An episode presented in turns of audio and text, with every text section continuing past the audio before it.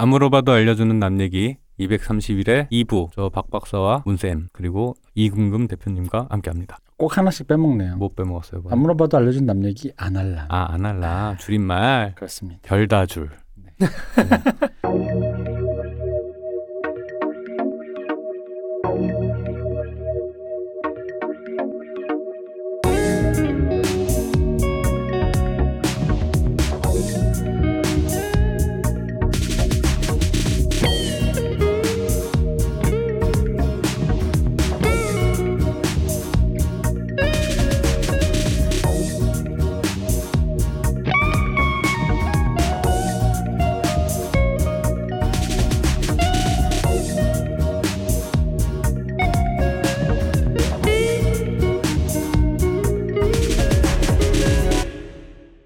안녕하십니까 문세님. 안녕하십니까. 안녕하십니까 박 박사님. 네, 안녕하세요. 자 어제 한 장 나갔던 진도를 오늘 또 한 반 장 나가보자. 아유, 아, 이러면 안 돼.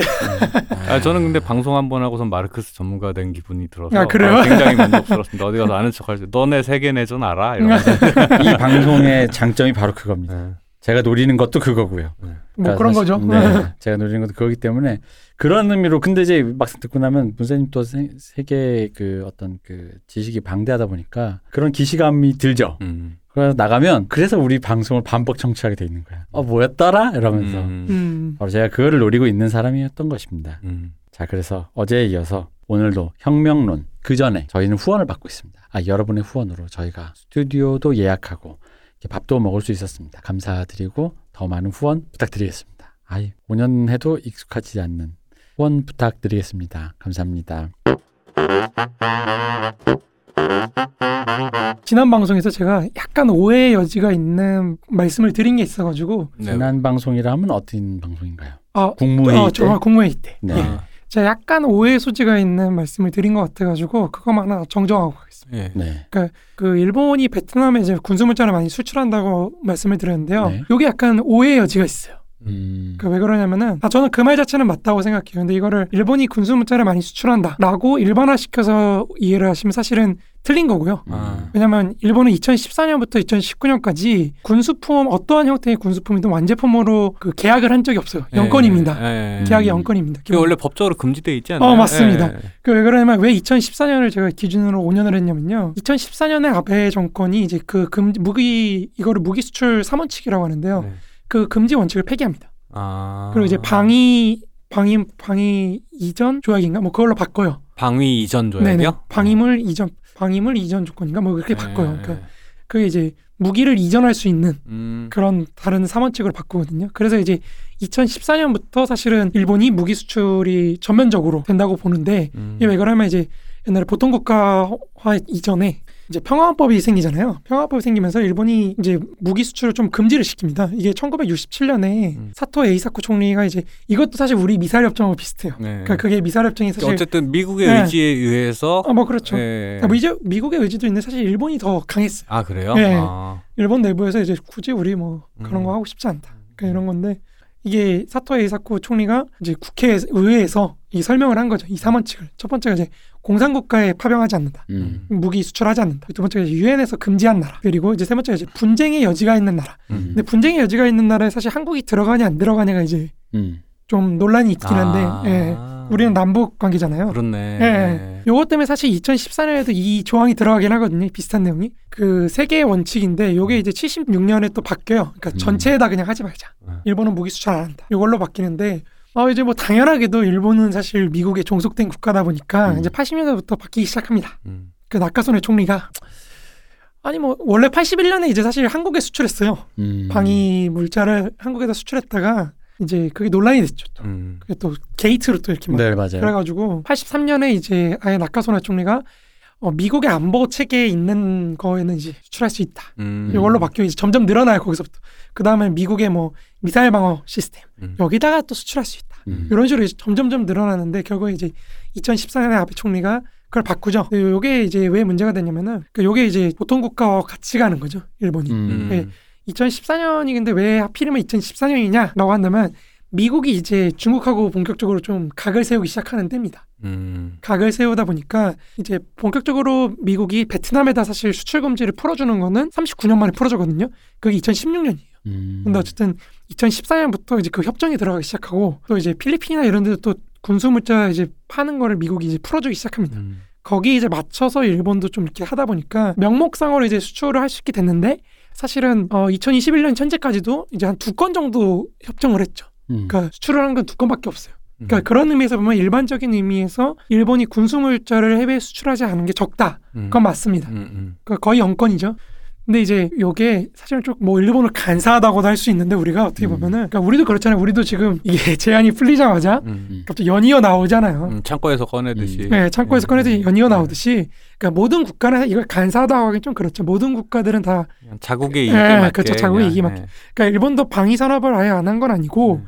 이제 국산 네. 국내 수요 위주로 자위대 수요 위주로 이렇게 한 건 있어요. 음. 근데 일본이 이제 요거를 베트남한테 수출, 수출 했다는 게 무슨 말이냐면 일본이 이제 중 베트남이 이제 저기 그 삼불 정책이 있습니다. 뭐냐면 베트남은 다른 나라하고 동맹하지 않는다. 음. 그리고 두 번째가 이제 다른 나라로부터 어떤 군사 기지나 이런 거 이용을 하지, 하는 걸 허용하지 않는다. 음. 그리고 마지막 세 번째가 이제 어떤 타국을 위해서 제3자와 동맹 관계를 맺거나 그러지 않는다. 그러니까 특정 예를 들어 중국을 견제하기 위해서 일본하고 뭐 어떤 협정을 맺는다 이런 거 하지 않는다. 이게 베트남 외교 전략의 삼부 전략이거든. 그러니까 베트남은 지금 미중 대립에서도 중립을 선언했어요. 그러니까 우리는 중국하고도 친하고 물자를 많이 교환하고 미국하고도 그런 관계이기 때문에 어느 나라하고도 사실은 적대시하지 않는다. 이게 약간 베트남 입장이거든요. 베트남이 기본적으로 아세안의 의장국이다 보니까 어쨌든 베트남도 안보를 신경 쓰지 않을 수는 없어요. 음. 아시안 의장국으로서 사실은 중국의 남중국해로 내려오는 거를 막아야 되거든요. 음. 이걸 막으려고 하다 보니까 일본이 이제 좀 꼼수를 부리는 거죠. 음. 뭐냐면은 어 원래 베트남은 사실 해양 경찰이 군소속입니다. 음. 군소속인데 일본이 이제 협정을 하면서 군에서 떼요 그거를 음. 군에서 떼는 그리고 경찰을 지원해 줍니다. 아. 해양 경찰을 지원해 주는 식으로 일본이 아. 여기에 이제 사실 순시함이나 이런 거를 13척을 공여를 합니다. 아. 그냥 줘버려요. 아. 그리고 한 1200만 엔 정도, 아 1200억 엔 정도를 음. 줘버려요. 음. 그러니까 어마어마하게 돈을 사실 썼거든요. 아. 1조 2천억 원 정도 주, 음. 앞에 거 생각. 1200 애님 예. 1200만 애님 1조 2천억이죠. 예, 그 정도 주죠. 그러니까 그거 우리나라 돈은 1조 2조에 해당하는 돈을 그냥 지원을 해줘 버려. 요 근데 일본의 ODA 그러니까 해외 원조 규칙에서도 군수 물자는 보내줄 수가 없어요. 예, 예. 그러다 보니까 이제 경찰로 바꾸는 게 필요했던 아, 거예요. 아, 경찰을 이제 군내에서 떼는 게 필요했는데 이제 그래서 일본이 이제 베트남한테 많은 지원을 해주는 대신에 그렇게 베트남 해양 경찰의 그 어떤 군사력이라고 하긴 좀 그렇고 경찰이니까 이 해양을 장악할 수 있는 그러니까 음. 동남아가 문제가 뭐냐면요 중국을 상대로 해양 방어를 할 수가 없어요. 음. 이거를 우리 영해라고 해놓고 영해를 이렇게 통제할 수 있는 힘이 없다 보니까 음, 요거를 일본한테 많이 요구를 합니다. 음. 음. 일본이 좀 도와주라. 음. 그 왜냐면 우리가 지난 시간에도 일본 자위대를 좀 무시하긴 했는데요. 음, 음. 이게 해양 자위대하고 육상 자위대는 또 달라요. 네. 육상 자위대는 사실 무시해도 되지만 음. 해양 자위대는 냉전 시절부터 사실 미국을 대신해서 여기를 네. 관할하던 네. 그 짬밥이 있기 때문에 나름대로 거기 있기 때문에 어쨌든 그런 일본 군함이나 군함 이런 거 많이 보내줘요. 왜냐면 이제 그런 식으로 순시함이나 이런 거 13척이나 주고 특히 일본에 이제 에치고라는 그 순시함이 있습니다. 이게 3,000톤급 정도 돼요. 음. 예, 항공기가 왔다 갔다 할 수 있는. 음. 예, 헬기가 이제 헬리콥터가 네. 이게 싣고 다니는 거의 항공모함 같은 건데요. 이제 그런 것도 이제 하면서 같이 군사 협력도 하고 군사 훈련도 하고 음. 이 자위대 해, 해상 방어 능력을 이제 베트남이나 이런 쪽한테 전달해주는 음. 그런 역할을 많이 합니다. 그러면서 이제 계속해서 ODA를 공여를 해주는데 이제 그런 의미에서 굉장히 많은 군수 물자를 갖다 준다고 얘기를 한 거고 음, 음. 근데 어, 이것도 근데 한계가 있어요. 뭐냐면은 베트남이 받았잖아요. 네. 받으면 그걸 다 써야 되는데 네. 운영 능력이 없구나. 그렇죠. 거기서 이제 세척 정도는 또 놀려둡니다. 네. 음. 인력 문제도 크. 뭐 이- 그런 것도 우리나라도 해군 사실은 승조원들이 고급 인력이잖아요. 네. 근데 인력난이 조금 걱정되는다 뭐 이런 얘기는 하더라고요. 네. 어쨌든 훈련된 음. 하사관들이 많이 있어야 되는데. 어, 이제 그러다 보니까 어, 분명히 일본이 굉장히 많은 지원을 해주는 건 사실인데 음. 네. 그게 곧바로 베트남의 능력으로는 이어지지 않는 거죠. 아 쉽지 않죠. 네. 하루 아침에. 예. 그렇죠. 그리고 또 베트남도 사실은 아까 말씀드렸다시피 중립을 공식적으로 표방하고 있다 보니까 음. 사실 중국하고 그렇게 직접적으로 또 충돌하기 또 싫은 거예요. 음. 그러니까 일본한테 지원을 받기는 받되 음. 이거를 곧바로 이제 그쪽으로 돌리진 않고 이제 어느 정도 이제 좀 하고 있는데 이게 베트남도 중국을 좀 두렵긴 하니까 어쨌든 일본으로부터 초계기, 잠수함 그리고 이제 기함 이런 음. 거를 이제 그 원래는 삼불 정책에서 그런 거 제공을 안 한다 그랬잖아요. 근데 어쨌든 거기에 들어올 수 있긴 해줍니다. 음. 들어와서 이제 순찰을 하기는 해줘요. 음. 그러니까 이걸로 약간 바뀌는 했는데 그런 의미에서 사실은 그, 그 말을 좀 더좀 제가 예, 좀더 정확하게 말씀을 드리려고 지금 이 말을 드린 거고. 그러니까 ODA가 일본이 이게 어떤 분은 뭐 이게 그런 얘기 하지만 어떤 ODA가 뭐 없는 돈에 그렇게 보내는 건 아니고요. ODA가 한 5천 5천억 정도 되는데 음. 많이 줄어들긴 했어요. 왜냐면 1조 옛날에 10조 뭐 20조 그렇게 하던 나라인데 음. 이게 2010년대 들어서서는 사실 이제 동일본 대지진 겪고 뭐 이러다 보니까 ODA 규모가 절반으로 줄어들긴 음. 했거든요. 근데 어쨌든 거기서 1,200억 정도를 쓴다는 거죠. 거의 3분의 1 정도 쓴다는 음. 건데 3분의 2분 그 4분의 1 정도 쓴다는 건데 엄청나죠 아직은. 야. 아직은 굉장히 엄청납니다. 음. 그러니까 요거는 그리고 잠깐 말씀드리면 일본을 우리가 너무 조금 무시하는 경향이 있는데, 그러니까 일본이라는 나라는 기본적으로 그러니까 우리 경상수지라 그러잖아요. 음. 경상수지가 사실 보통 네 가지로 구성이 됩니다. 음. 그러니까 상품 수치, 수출을 해서 팔아들이는 어떤 그런 거하고 이제 소득 수치, 예. 요게 금융이나 이런 걸로 음. 들어오는 거고 세 번째가 이제 그 서비스 수지, 그 이제 네 번째가 이제 이전 소득 수지거든요. 근데 음. 이전 소득 수지는 이제 설마 우리가 해외 송금 음. 뭐 이런 거 생각하시면 될 것 같고, 음. 근데 우리는 거의 미미하고 음. 또 서비스는 사실 우리가 유학을 많이 가다 보니까 네. 그리고 여행이 사실 관광이 우리가 나가는 게 많잖아요. 네. 네. 그러니까 이거 마이너스고. 그러니까 우리는 사실 소득 수지하고 이제 상품 수지 네. 요거 두 개밖에 없는데 이게 2018년을 기준으로 했을 때 소득 수지가 42억 정도 됩니다. 42억에서 49억 불 정도 됩니다. 네. 달러 정도 됩니다. 네. 그러니까 한 5조 정도 되는데요. 일본은 동기간에 얼마일까요? 한 1,900 정도 됩니다. 1,900억 달러. 음. 그러니까 이게 얼마나 큰 규모냐면요. 2018년에 우리가 경상수지 흑자가 한 760억 불 정도 네. 되거든요. 근데 그거에 한 2.5배를 하나도 안 하고 그냥 가만히 앉아서 이자 배당이나 음. 이런 걸로 천- 자산 자산 소득 그렇죠 자산소득으로 이득으로 이제 1,900억 불 정도 번다는 거예요. 그러니까 일단 규모가 다른 거죠. 그리고 이제 여기에 이제 뭐 경 그 소득 수치나 이런 거, 네. 예, 저 상품 수치 이런 거 합치면 좀 달라지는데 이건 이제 조앤 로빈슨 여사가 옛날에 비주류 경제학자였던 그분 말씀을 하면 이제 아직 한국은 노동자 민족인 거고 상품 팔아서 이렇게 하는 거고 일본은 이제 자본가 민족인 거고 옛날에 벌어도 예, 그렇죠, 그렇죠. 그러니까 그 정도 차이가 나는 거고 그러니까 일본 그 우리가 지금 굉장히 잘 나가는 건 맞죠 역대 최고 수준인데 어, 일본을 그래서 우리가 이길 수 있을 거냐 없을 거냐는 좀 다른 얘기잖아요. 예, 앞으로 어떻게 될까는 두고 봐야 하는 거고. 예. 하하 지난 방송 댓글에 어떤 그것을 뭔가 조금 더 설명하시게 말을 입을 여셨지만 왠지 역시 일본에게 이렇게 호감이 가진 아니 근데 왜 그러냐면은 그 우리가 지금 GDP 경제 규모가 네. 일본의 한 3분의 1 정도 되거든요. 네. 일본에 한 네. 5조 2천 아 5.2조 정도 되고 네. 우리가 1.8 달러? 예 네. 달러 네. 달러 1.8조 음. 그 정도 되거든요. 예, 그냥 딱 거의 인구 숫자 차이 정도 되는 거죠. 예. 그거보다 조금 큽니다. 네. 인구는 한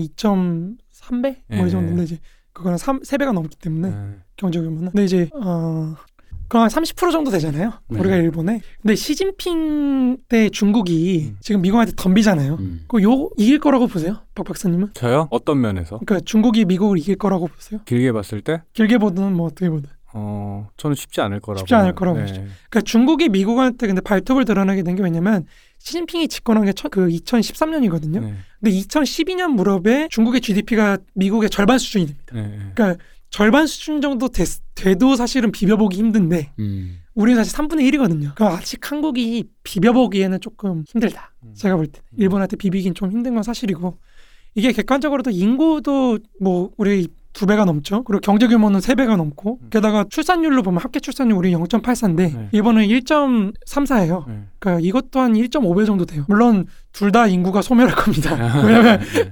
합계 출산율 2.1이 돼야지 네. 기존의 인구 규모를 유지하기 때문에 음. 근데 그러니까 객관적으로 사실은 이게 여러 가지 아직 체급 차이가 꽤 예, 난다. 체급 차이가 꽤 크게 나기 네, 때문에 네, 네. 그러니까 우리가 거기에 대해서 열받을 건 없고 음. 우리가 그래도 많이 쫓아왔어요. 네, 많이 쫓아왔고 또 이제, 이제 체감 이제 뇌피셜이죠 여기는 여기부터는 체감에서 이제 일본이란 나라 제가 실제 가봐도 그렇고 하는 거 봐도 그렇고 활력이 없다. 그렇죠. 활력이 활력을 잃었다. 내부의 동력이 사라져 있다. 많이라는 것들이 이제 미래 느껴지죠? 예, 아주 확 이제 피부로 확 느껴지니까 사람들 태도만 봐도 그러니까 그런 면에서 앞으로 어떻게 될 것인가라는 걸 긍정적인 전망을 하기 힘든 건 사실이나 저도 그렇게 생각하고 근데 이제 체급 차이라는 건 분명히 존재한다. 그 부분에 대한 얘기를 하는 거니까 이 뭐 그렇습니다 뭐 이미 얘기할 건 아닌데 뭐 얘기할 건 아닌데. 예, 어, 일본에 호감 가지신 분들의 얘기 잘 들었습니다. 저는 아무 말도 하지 않았습니다.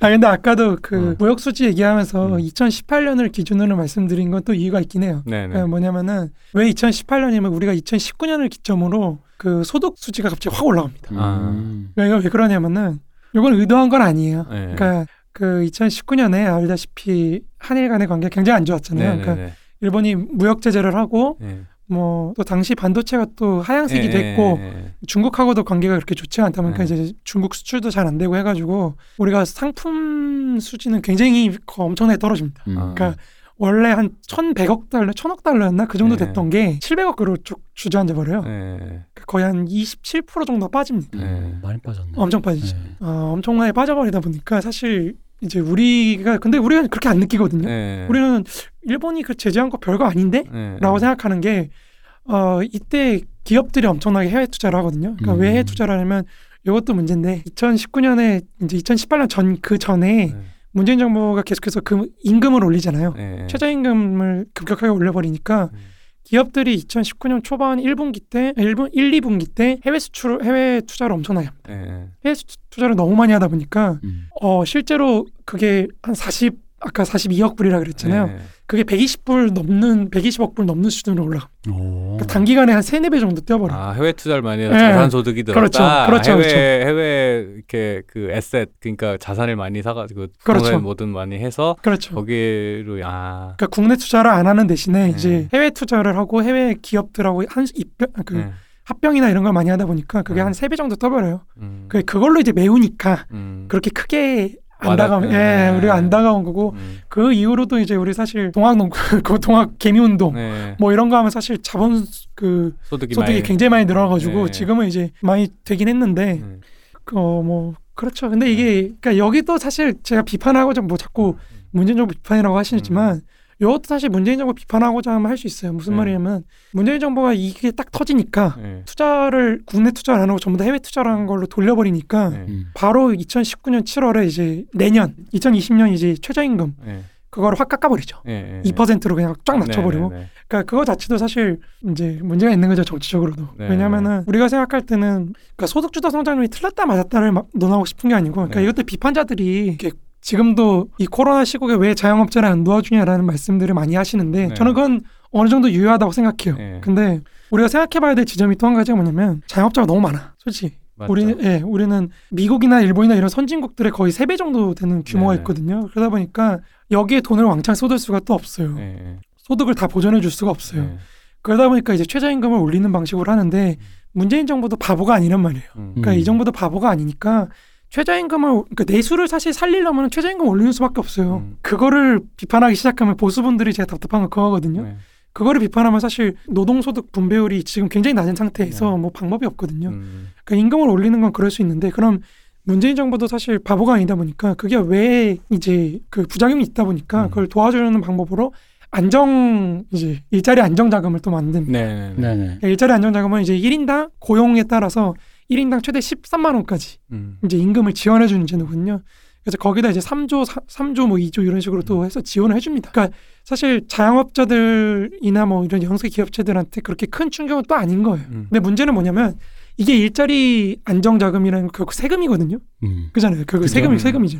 그 세금이면 결국에는 그 세금 내는 사람들 음. 어디서 가져올 거냐, 그 자원을 어디서 마련할, 음. 재원을 어디서 마련할 거냐가 문제거든요. 음. 근데 요게 사실 그러면 그 그- 그거를 뒷받침해줄 정치적 어떤 지지를 조직을 해내야 그렇죠. 되는데 네. 요게 한번 자본이 확 해외 투자를 했어요. 음. 그리고 보수 언론지나 이런 데딱 떠드니까 음.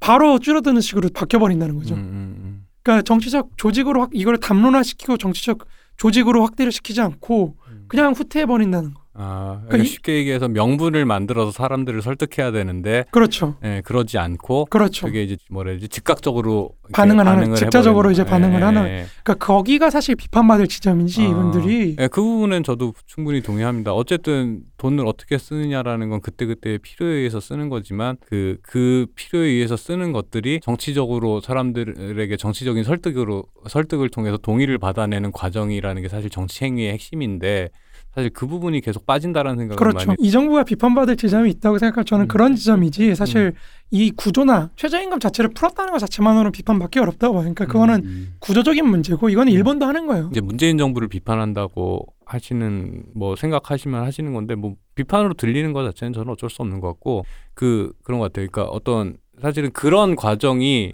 한국 정치에서 많이 실종됐다라는 느낌 받은 지가 한 10년 된 것 같아요. 그러니까 어떤 일을 할 때 어떤 사실은 정치적인 그러니까 정책이라는 건 되게 기술적인 문제잖아요. 어떤 현상이 있고 그 현상을 해결하기 위한 기술적인 문제를 해, 기술적인 접근을 통해서 이거를 갖다 정책적으로 이렇게 하면, 유도를 하면 이런 게 이렇게 해결이 될 거다.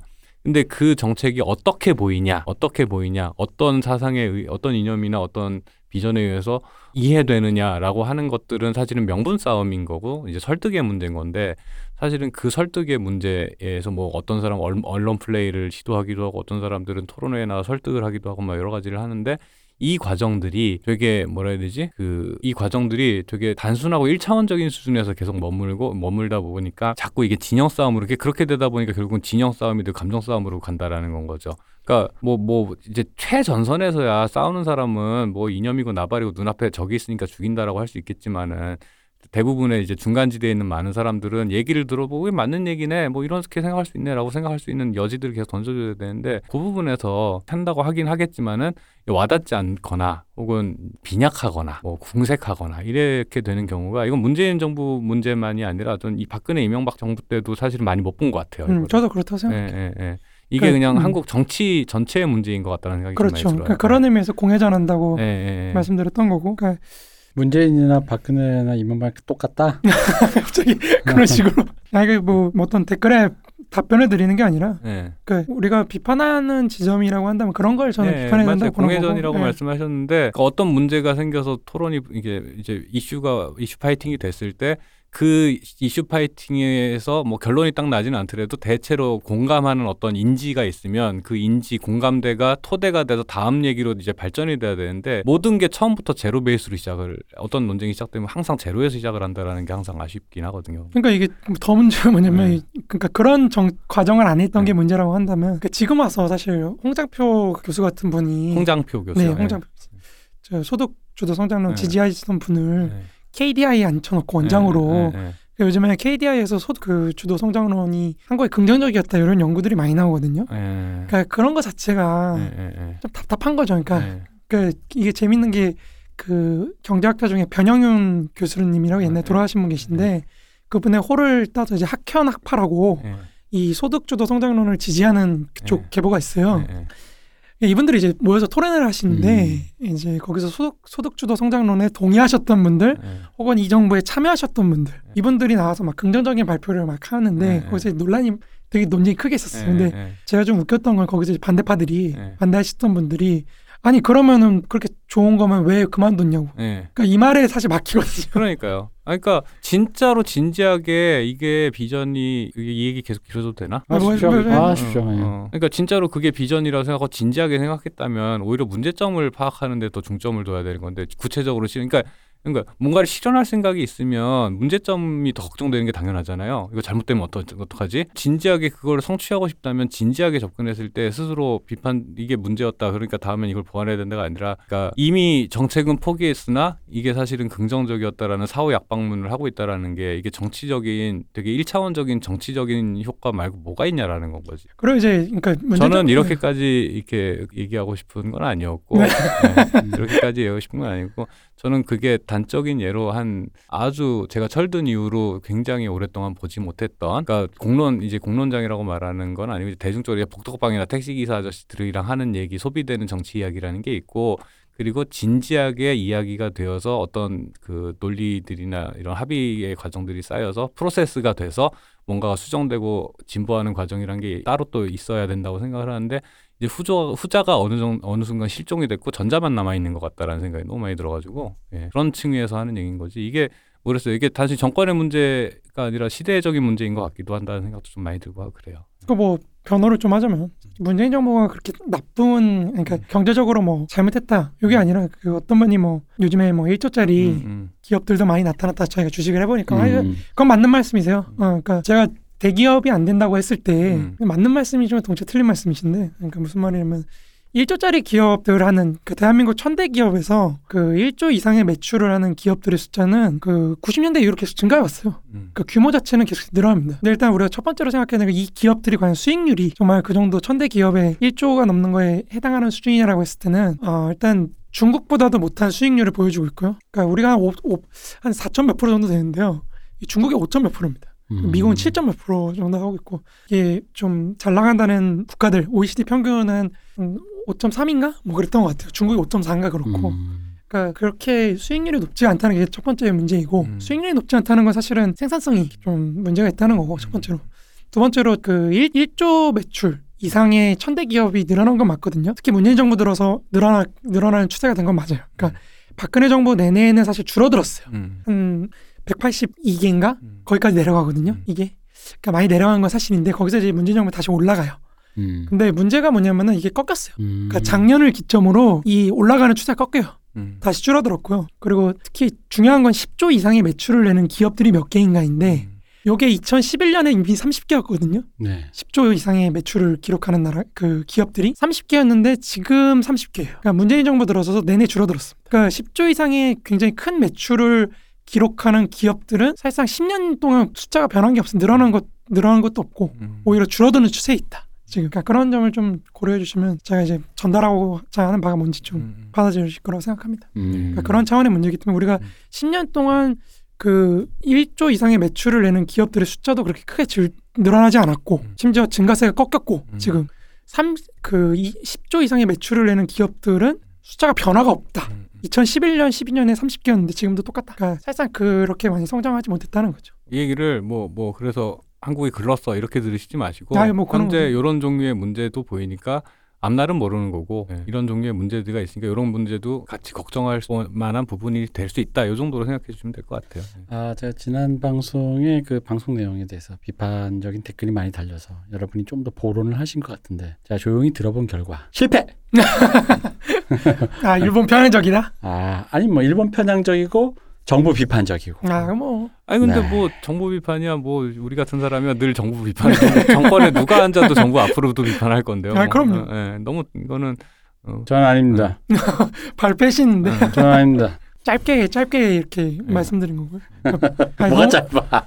너무 길어졌어 이게. 아, 너무 길어졌어. 아, 빨리 갑시다. 갑시다. 아, 재밌었습니다. 아니 오늘 이 얘기를 드린 이유는 지난번 방송에서 약간 미흡한 부분이라든가 약간의 이게 오해가 너무 있다. 많이 할 얘기가 있다 보니까 이게 음. 통통 친게 있어가지고 좀 오해가 생길 수 음, 있어가지고 뭐좀 그렇다. 제가 기억나는 것들만 얘기를 네. 한 건데 댓글이 아팠다. 아니 아프진 않아요. 아, 이렇게 얘기하고 싶었는데 아, 너무 아파서. 아니 저는 아파요. 저는 아, 아프세요? 평화롭게, 평화롭게 살던 사람인데 아. 갑자기 내가 모르는 사람이 욕하면 당연히 기분 안 좋지. 아저 때문에 괜히 예. 아, 아니 사실 뭐 저야 뭐 작년 지난번 방송에서 크게 얘기를 담 그, 입을 이제 말을 담근 건 아니니까 뭐 큰 적은 없는데 다만 이제 그런 거예요. 아까 얘기 방금 얘기했지만 우리 같은 사람은 누가 와서 앉아 있어도 욕해요. 문제만 찾아서 집요하게 괴롭히는 사람들이라 저는 아닙니다. 아니 이렇게 두 분 다 나만 네. 이제 아무튼, 좌표가 다 찍혔을 거라 생각합니다. 네, 아니 저는 네. 뭐 그런 건 별로 신경 안 쓰는데 네. 그러니까 곡해가 될 여지는 음. 저 스스로 없애야 된다고 생각하기 예, 때문에. 음. 맞습니다. 네, 그렇습니다. 아니 나 댓글에서 네. 딴 거는 뭐 아, 저는 욕 먹는 건 별로 이렇게 음. 신경 쓰는 사람이 아니다 보니까 괜찮은데 빨갱이 전문가라고 하는 건 조금 어떤 분이 음. 저를 그렇게 표현하더라고요. 어, 어. 음. 빨갱이 전문가라고 하는 거는 네. 어, 그 용어 자체가 그러니까 저를 욕해서 그런 게 아니라 음. 빨갱이라는 용어는 우리가 좀, 음. 좀 지양했으면 좋겠어요. 그러니까, 그러니까 아니 뭐 저는 개인적으로 그런 거는 그냥 일종의 그냥 못된 유머 정도로 받아들이고 지나가는데 음, 근데 약간 요즘에 뭔가 그런 종류의 멸칭을 사용하는 게 요 한 1, 2년 사이에 갑자기 또 이렇게 흥하고 있죠. 진영이 분명해지면서 네, 진영이 분명해지면서. 예, 진영이 분명해지면서 되게 그런 표현들에 대해서 다시 거부감이 없어지는 뭐 그런 추세들이 많이 보이더라고요. 근데 어. 안 좋습니다. 예, 안 좋은 거라고 봐요, 그런 거는. 어렵네.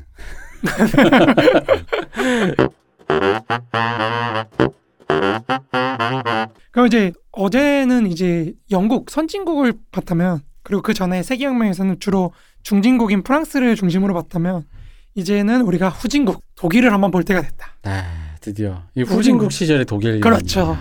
그러니까 요게 약간 역사 얘기입니다. 음. 사실은. 그러니까 저는 마르크스 엥겔스한테 굉장히 동질감을 느끼는 게요. 이 사람들은 후진국 단계에서 선진국까지 되는 걸 봤거든요. 독일이. 음, 시대적으로 이 마르크스 엥겔스가 살아서 활동하는 그 19세기 초 중반에서 이제 후반까지가 사실 독일이 유럽 내부에서 초강대국이 되는 그런 과정이에요. 그러다 보니까 약간 이 사람들 글을 보다 보면요. 후 처음에 초기 저작들에서는 후진국 지식인으로서의 어떤 컴플렉스가 열등감 네. 요게 보이다가 네. 조금 후반 후진 후- 이제 후반부로 가면은 선진국이 됐다는 어떤 자부심 아. 약간 이런 게 느껴져요. 어, 이거 얘기 듣다 아까부터 일부 저 어제 방송에 느꼈는데 약간 좀 한, 한국 같은 느낌이 어, 약간 좀 저- 예, 예, 약간 있는데요? 그래요. 예. 예, 예. 음. 왜냐면 후반부로 가면 앵겔스가 이제 독일 프롤레타리아트들, 독일 사회주의 정당이 이렇게 세계를 이끄는 아. 선도가 됐다. 아. 그러니까 이런 자부심이 있기 때문에 그러니까 약간 그런 면이 있어서 저는 한국인이 특히 마르크스주의하고 좀 잘 맞지 않나. 어, 한때는 아, 한때는 아, 그래서 한때는 그랬죠. 뭐 이걸 음. 이렇게 잘 듣다 보면은 약간 동질감이 느껴진다. 음. 약간 그런 건데. 그러니까 어쨌든 이 사람들은 이제 그럼 독일이 사실은 아예 근대 국가, 국민 국가조차도 완성하지 못해서 네. 여전히 봉건제 치하에 살고 있을 때 그 때가 아직 그 저기 뭐야 바이마르 공화국 또 이전이 있죠 대충 바이마르 공화국 전이 이제 독일 일제국이고 예. 일제국 이전에 예, 그 이전에 예. 프로이센과 예. 프로이센하고 뭐 이제 그 바이에른이나 이런 예. 애들이 계속 싸우고 있을 때 예. 나눠져 있을 때 예, 독일 연방이는 그렇죠, 그렇죠. 만, 한참 후에나 나오는 거고 그렇죠. 아니 예. 독일 연 지금이 연- 독일 연방 아닌가요? 네, 지금 지금 독일 말씀하시는. 연방. 예. 그 39개 정도로 예. 나눠져 있는 예, 예. 독일이. 그러니까 요거를 이제 어떻게 통일할 것인가가 이제 좀 문제가 되는 거죠. 그러니까 독일 민족들이 이제 이 당시에 1848년 혁명이 터지니까 우리도 하나로 뭉쳐보자. 음. 요런 이제 민족주의. 그러니까 독일이 당시에 이제 영방으로 나눠져 있었거든요. 그 여기 오스트리아도 있고 뭐 여러 가지가 네, 있습니다. 그렇죠. 그러다 보니까 이제 오스트리아의 그 제국 시스템이잖아요. 오스트리아라는 건 네. 기본적으로. 음. 그래서 이거를 이제 요즘에는 근세 제국이라고 많이 표현하는데 뭐 음. 오스만 제국, 음. 청 제국. 근데 요, 요 근세 제국이라는 개념이 일본에서 나온 개념이다 보니까 일본 애들이 자기네도 제국. 아, 은근히 근- 은근히. 아, 이게 올려치려고 만든 어, 건가? 그렇죠. 아. 약간 그런 게 있어요. 나도 제국 나도 근세 제국. 아. 약간 그런 식으로 얘기하는데 저는 일본은 근세 제국이라고 보진 않고 아니 근데 어느 나라나 그런 환빠적 욕망은 다 있, 있는 거니까 뭐뭐 뭐 그렇죠 그렇죠. 그러니까 이제 어쨌든 청왕조의 질서에 있는 제국 내부에 있는 국가라고 저는 생각을 해요. 그러니까 일본도 근세 제국의 한 부분이었고 이제 뭐 이런 식으로 이제 제국적 질서로 나눠져 있었다. 유럽도 여러 가지 제국들로 나, 이루어져 있고 뭐 영제국, 프랑스 제국 뭐 이런 식으로 나눠져 있고 그러니까 그런 제국들 중에 하나인데 요걸 이제 어떻게 타파할 것인가가 이제 문제라는 거죠. 음. 타파해서 음. 민족 국가를 어떻게 세울 것인가가 당시 독일에서는 굉장히 큰 문제였다. 이게 이제 1848년 혁명이 땅 터졌을 때 이제 프랑스에서 노동자 혁명이 터지니까 연쇄적으로 터지기 시작합니다. 음. 독일 시작해서 중, 중부 유럽들까지 슬라브 민족들까지 전부 다 이제 혁명이 터져요. 특히 슬라브 민족들이 이제 러시아의 남진이라는 과정과 음. 오스트리아 제국 또는 오스만 제국의 어떤 지배라는 거에 대한 저항 음. 이런 걸로 이제 같이 가는 거거든요. 음. 그러니까 나중에 여기서 그리스도 독립하고 뭐 이런 것들 독립하는 거고 쭉 이어지는 건데 이제 엥겔스나 마르크스가 걱정했던 거는 이 슬라브 민족 국가들의 독립이 러시아 제국의 남하로 이어지면 안 된다. 아, 음. 요거를 상당히 고민합니다. 아, 왜냐면은 이 사람들이 볼 그러니까 요게 마르크스의 가장 이론적인 오류이기도 한데 마르크스는 계급 관점을 굉장히 강조하잖아요. 네. 그러니까 국제 관계도 약간 계급 관계로 봐요. 뭐냐면은 영국의 봉건 영 지주들 아. 지주들에 의해 어제 말씀드렸잖아요. 그 영국의 봉건 지주들과 입헌 군주가 차지하고 있는 그 세계 자본주의 질서 네. 속에서 네. 러시아는 확실히 전제 국가거든요. 네. 그 농노 제국 네. 심지어 네. 국민들이 농노예요. 그러니까 러시아 국왕이 사실은 국가 자체가 지주인 나라, 음. 봉건적인. 음. 그러니까 요 봉건적인 러시아가 유럽 봉건 지주들을 보호해주는 헌병 역할을 맡고 있다. 아. 그러니까 영국하고 그래가지고 러시아하고 서로 통하고 있다. 음. 계급적 이해관계로. 아. 요게 마르크스의 가장 큰 문제거든요. 그러니까 그러니까 나머지 나라한테 그들에게 착취당한다. 그렇죠. 착취당하고 아. 그들 내부에 있는 봉건 귀족들한테 착취를 당한다. 네. 거기서 가장 혹독하게 착취당하고 있는 나라가 독일이다. 아. 음. 봉건 이 봉건 시스템 봐라. 이 얼마나 어, 봉건이 이거 어. 이거 정말 한국의 그런데? 어, 그 식민지 어, 약간 그런 거죠. 어, 어, 왔어, 어, 왔어, 지금 어, 왔어. 느낌- 느낌 왔죠? 아, 식민지 반 잡은 뭐 약간 시- 그 식반론 네, 같은 거죠. 네. 그러니까 우리를 그렇게 생각한 거예요. 아, 이 영국 제국 영국 자본주의는 여기를 이제 후진적인 상태로 놔둬서 착취하고 음. 러시아는 또 그것대로 또 이득을 음. 챙기면서 러시아가 세계 정복, 세계를 영국하고 나눠 먹으려 그런다. 음. 음. 요게 마르크스의 당시 현실 인식. 음. 그러다 보니까 그래서 둘이 나중에 Great Game을 하거든요. 1950년대부터. 예, 예, 예. 그러니까 아직은 Great Game 하기 전이거든요. 예. 그러니까 더, 더 그렇게 생각하죠. 음. 나중에 Great Game 할 때도 저거 짜고 치는 거다. 음. 이렇게 비판하거든요. 그러니까 마르크스는 죽을 때까지 러시아를 좀 이렇게 싫어하는데 그런 면에서 음. 그래서 이제 나중에 소련이 역설적이게도 사회주의가 네. 됐잖아요. 그러니까 소련 학자들이 마르크스는 차마 욕을 못하겠고 음. 그러니까 이제 엥게스를 욕합니다. 아. 앵겔스가 독일 민족주의 오염이 돼가지고 어, 마르크스 우리 신성한 마르크스를 어? 오염시켰다 어, 이런 식으로 어, 약간 공격을 하거든요. 아, 착하면 손해 보는 이 아. 더러운. 어, 친구 잘 꼬장 꼬장 하려면 끝까지 해야 돼 진짜. 어, 친구 잘못 떠가지고 뭐 약간 그런 거죠. 어, 옆에 음. 부르주아 친구 하나 잘못 떠가지고 어? 네, 왜냐면 앵겔스가 사실 좀 제가 마르크스 방송에서 여러 번 얘기했지만 좀 그 슬라브 민족들이 이제 러시아 편을 드니까 음. 좀 많이 좀 막말을 해요. 아, 쟤네는 역사의 폐기물이다. 혹하다. 어, 쟤네는 음. 독일 민족한테 흡수될 운명이다. 예. 그게 역사의 어떤 의의다. 쟤네의 존재의 의의다. 뭐 이런 식으로 얘기를 하다 보니까 어, 진짜 폭언이네. 네, 폭언이죠. 쟤네는 민족 국가를 가질 자격이 없다. 음. 그래서 역사 없는 민족이라 그래요. 아예.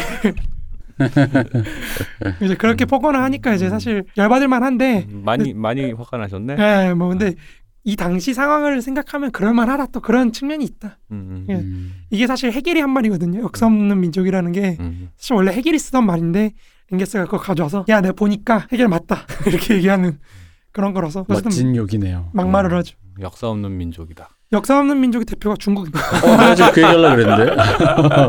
진짜요? 난 네. 농담으로 하려고 그랬는데. 어. 사실 사실은 중국은 아니고요. 아프리카입니다. 아. 아프리카고 이제 중국은 이제 거기보다 조금 발전했는데 예. 쟤네도 가망은 없다. 어. 이렇게 얘기하는 거 해결이 이걸 이제 해결이 뭐 오리엔탈리즘이다 이렇게 비판하는데 그건 또 딴 얘기고 음. 그 저는 그렇지 않다고 봐요. 음, 음, 음. 그러니까 충분히 할 법한 얘기라고 생각을 하는데 어 요즘엔 이런 얘기하면 큰일 나죠. 음. 그러니까 지금 아프리카 역사 없는 민족이다. 이거 완전히 와. 요- 손발 노동이나 하는 와카다.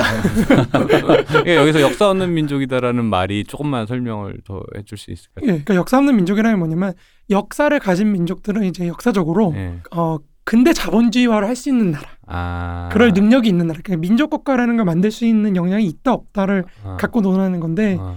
앵게스가 볼 때는 이 국가들은 근대 국가를 만들 능력이 없는 거예요. 음. 그러니까 자립할 능력이 없기 때문에 얘네는 사라지는 게 나. 아. 그러니까 이거를 판별하는 기준은 해당 지역의 자본주의 발전의 정도입니다. 아. 근데 동유럽은 당시 대부분 농업지대다 보니까 네. 근데 농사나 짓는 것들이 무슨 아, 그러니까 이런 식으로. 그들이 말하는 역사라는 건 근대화라는 그렇죠, 말로 그렇죠, 쉽게 그렇죠. 이해를 해도 되겠네요. 그렇죠, 그렇죠. 아, 그러니까 이- 유일한 동유럽에서 유일한 예외가 폴란드인 거예요. 아. 음. 폴란드는 어느 정도 산업화가 되고 특히 러시아 제국 내부에서 가장 산업화된 음. 지역이다 보니까 얘네는 그래도 해야 돼. 그리고 이게 전략적으로도 그 러시아의 유럽 진출을 막으려면 폴란드가 이제 방파제 음, 역할을 그죠, 하거든요. 그죠. 예, 예. 광활한 벌판이 러시아랑 바로 그렇죠. 그렇죠. 네. 요- 뭐 지금도 그렇죠. 네, 지금도, 지금도 그래서 예. 거기다 우리나라가 또 여기서 밀리터리 국뽕 그런데 그 역사가 없다라는 그 말은 결국 다른 의미로 이렇게 이해도 되나요? 그러니까 흔히 말하는 민족주의 국가라는 건설할 수 있는 것으로서의 그 같은 구성원을 그 민족주의 국가로 묶을 수 있는 의미로서의 그렇죠, 역사. 그렇죠, 그렇죠. 네. 음. 그러니까 그러니까 당군 할아버지 같은 거. 그렇죠. 막말로 하자면. 뭐, 뭐 당군 할아버지 어쨌든 뭐 유관순, 그러니까 이순신. 마르크스나 앵겔스가 볼때 거기 슬라브 국가들은 아직도 귀족에 음. 의한 봉건적인 정치이기 때문에 얘네가 음. 독립운동한다고 해봐야 사실은 농노제 농노를 국민으로 만들지 못한다는 거죠. 그렇죠. 음. 그 동의가 되겠느냐라는 말도 그렇죠, 같은 거잖아요. 그렇죠, 그렇죠. 예. 여전히 봉건적이라는 건데 음. 이거는 사실 좀 후레치입니다. 음. 그러니까 물론 봉건 귀족들이 주도해서 독립운동을 한 건 사실이지만 이미 사실 시작했다는 것 자체에서 이미 그런 계급적인 한계는 어느 정도 뛰어넘은 거거든요. 음. 그러니까 그거를 고려를 안 하는 거죠. 음. 왜냐면 일단 열받으니까 네.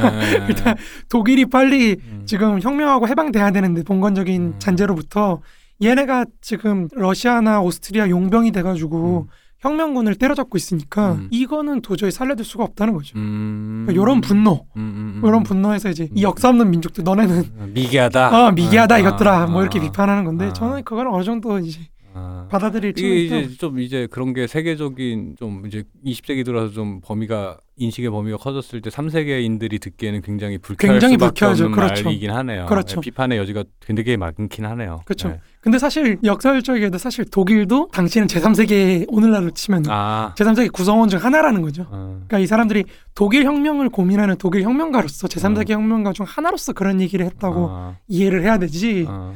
제3세기 전체를 후려쳤다. 내가 1세계 1시민 어. 1세계 시민으로서 이 미개한 것들이라는 관, 태도가 아니었다. 그렇죠, 그렇죠. 본인들도 이제 제3세계 어. 음. 근데 이제- 나도 니거다. 어, 음. 나도 니건데 이제 제3세계 혁명가로서 음. 아예 다른 제3세계 혁명가가 좀 음. 이상하게 하니까 그러니까. 이제 공격했다고 이해하는 아. 게 저는 좋다는 겁니다. 아. 욕이다 그냥. 욕. 그러니까 욕이다. 그냥 아. 욕으로. 어. 자꾸 역사 있네 없네 그걸로 이제 파고 들어가면 나도 역사 어, 있거든. 어, 이런. 서로 힘들어진다. 아, 어. 힘들어진다. 어, 그런 반박은 의미가 없다. 음. 요게 사실은 마르크스주의 역- 연구사에서 음. 굉장히 중요한 문제예요. 아. 욕이냐 아니냐? 그렇죠. 욕이냐 아니냐. 어, 그러니까 욕이 아니라고 하는 애들은 어, 이제 마르크스주의를 근대주의로 몰아치는 거죠. 음. 얘네가 근대화론에 오염이 돼가지고 어. 어? 근대를 선으로 보고 이러니까 그게 없는 것 같은 민족들의 가능성을 다 무시해버리고 어, 어, 어. 저렇게 위계적으로 설정을 해서 후려치는 거다라고 비판하는 거고 어. 음. 옹호하는 쪽은 이제 이거 혁명가로서 어. 그럴 수도 있지. 답답한 마음에. 에, 예. 뭐 답답한 마음에 그런 거다. 음,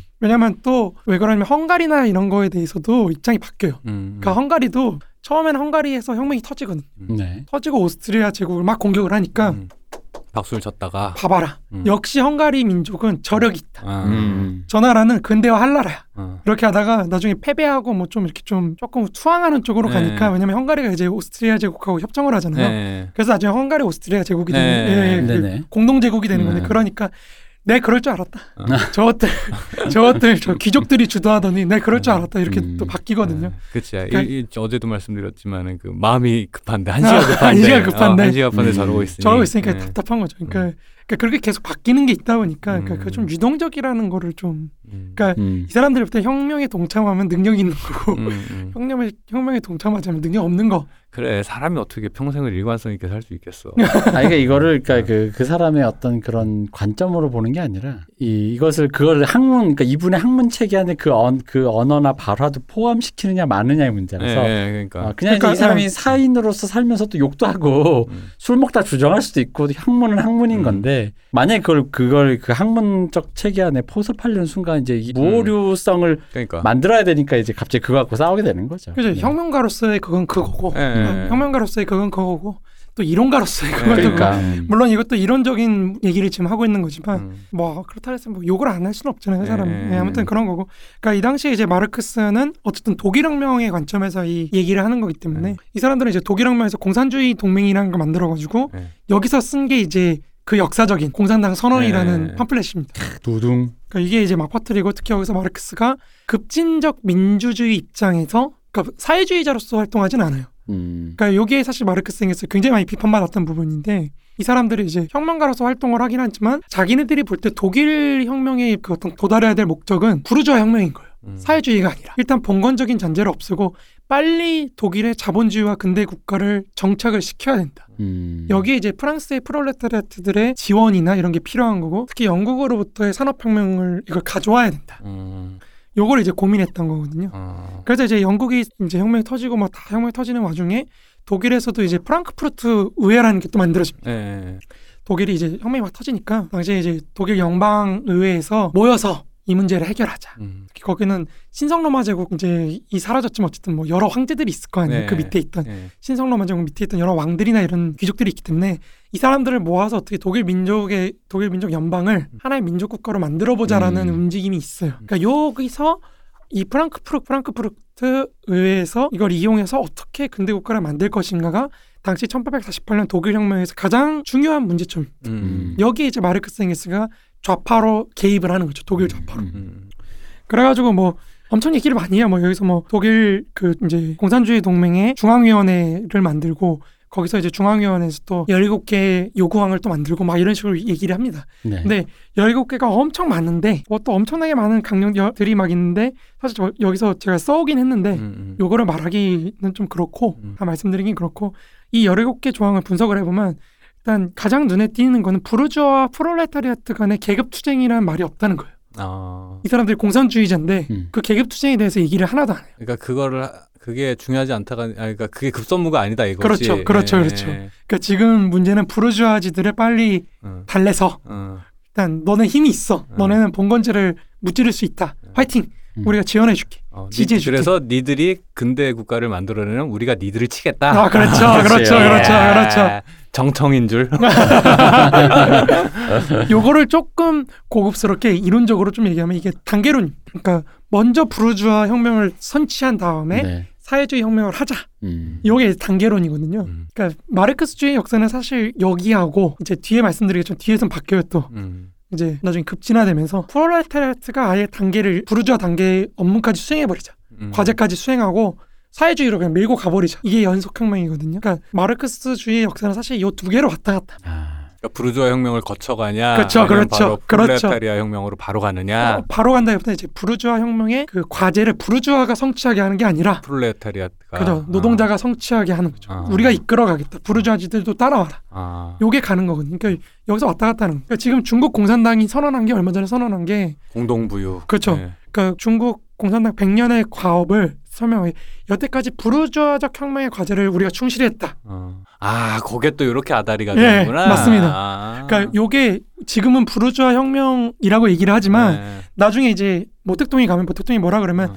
야 1917년 혁명을 봐라 러시아 혁명을 봐라 그러면은 이미 세계사는 제국주의와 사회주의 간의 전쟁으로 음. 바뀐다 음. 자본주의적 제국주의 그러니까 제국주의적 자본주의와 사회주의 간의 최후의 대결만 남겨둔 음. 이 마지막 세계사적 단계에 왔으니까 이때부터는 부르주아 혁명이라고 부르지 마 음. 인민민주주의 혁명이라고 불러 음. 그래서 신민주주의라고 하는 거야. 음. 새로운 민주주의 혁명이라 사회주의 혁명이 시작된 세계화된 차원에서의 민주주의 혁명이기 때문에 새로운 민주주의 혁명 음. 그래서 신민주주의 혁명 그래서 요게 지금 공산당이 선언한 게 이번에 공산당 100주년에 신민주주의적 혁명의 과업을 수행했다 음. 그래서 우리는 이제 사회주의화로 가자 그러니까 이제 완수했다. 그렇죠. 완수했으니까 이제 사회주의 혁명 한다. 우리는 부르주아 혁명이 달성할 생산력의 발전과 음. 국민국가 건설 음. 요거를 완성했다 그러니까 그그 그 선부 선부론이라고 말했던 게 말하자면은 부르주아 혁명 이제 먼저 일단 자본을 축적하고 돈 벌어라. 그렇죠 어, 이제 이제 생산력을 발전시켜라 어, 이제 니들 뭐가 짓다고 이제 프롤레타리아 혁명을 이제 하겠다. 그렇죠 야. 요게 왔다 갔다 하는 게 모택동도 모택동도 처음에는 원래는 모택동이 미국하고도 관계를 개선하려고 그랬거든요. 네, 그러니까 알겠습니다. 그러다 보니까 그때는 이민민주주의인 거예요. 음. 신민주주의. 미국하고 잘해가지고 생산력 발전을 이루고 음. 아 우리는 조금 중립적인 걸로 갈게. 음. 소련하고 미국 사이에서 중립적인 걸로 갈게 했는데 이제 미국이 사실은 대중 정책이 좀 왔다 갔다 하거든. 음, 음. 그 특히 모택동이 제일 열받았던 게 만주를 장제자 주려고 하니까 만주에 있는 수많은 군수물자나 이런 것들 일본 네. 제국이 남겨놓은 거를 음. 국민당한테 주려는 거 아니냐라는 음. 분노 음. 요거에서 이제 모택동이 딱 끊고 미국 미 제국주의하고 싸우자 세계 혁명이다 저 일본까지 가자 아. 음. 요걸로 가는 건데 음.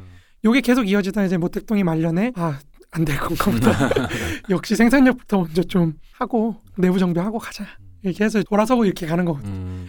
요 모든 얘기들이 사실은 도식적으로 얘기하자면 음. 여기서부터 이제 나타나는 아. 후진국으로서의 중국이 어떻게 국민 국가를 건설하고 그다음에 생산력 발전 이뤄가지고 부르주아 혁명의 과업을 수행할 것인가 이 주체를 누구라 두- 누구로 둘 것인가 제일 문제가 되는 거거든요 음. 그러니까 중국 헌법을 보면은 공산당이 영도한다는 건 있어요. 그 영도의 주체는 누굴까요? 인민. 음. 그냥 인민이 아니에요. 노동자와 농민의 동맹. 음. 음. 요게 이- 영도한다고 돼 있거든요. 아. 그래서 그들 하나 하나의 얼굴을 제대로 못 알아갈 볼까봐 인공지능으로 체크하고 그런 큰 뜻이 있었던 막 거군요. 뭐. 네.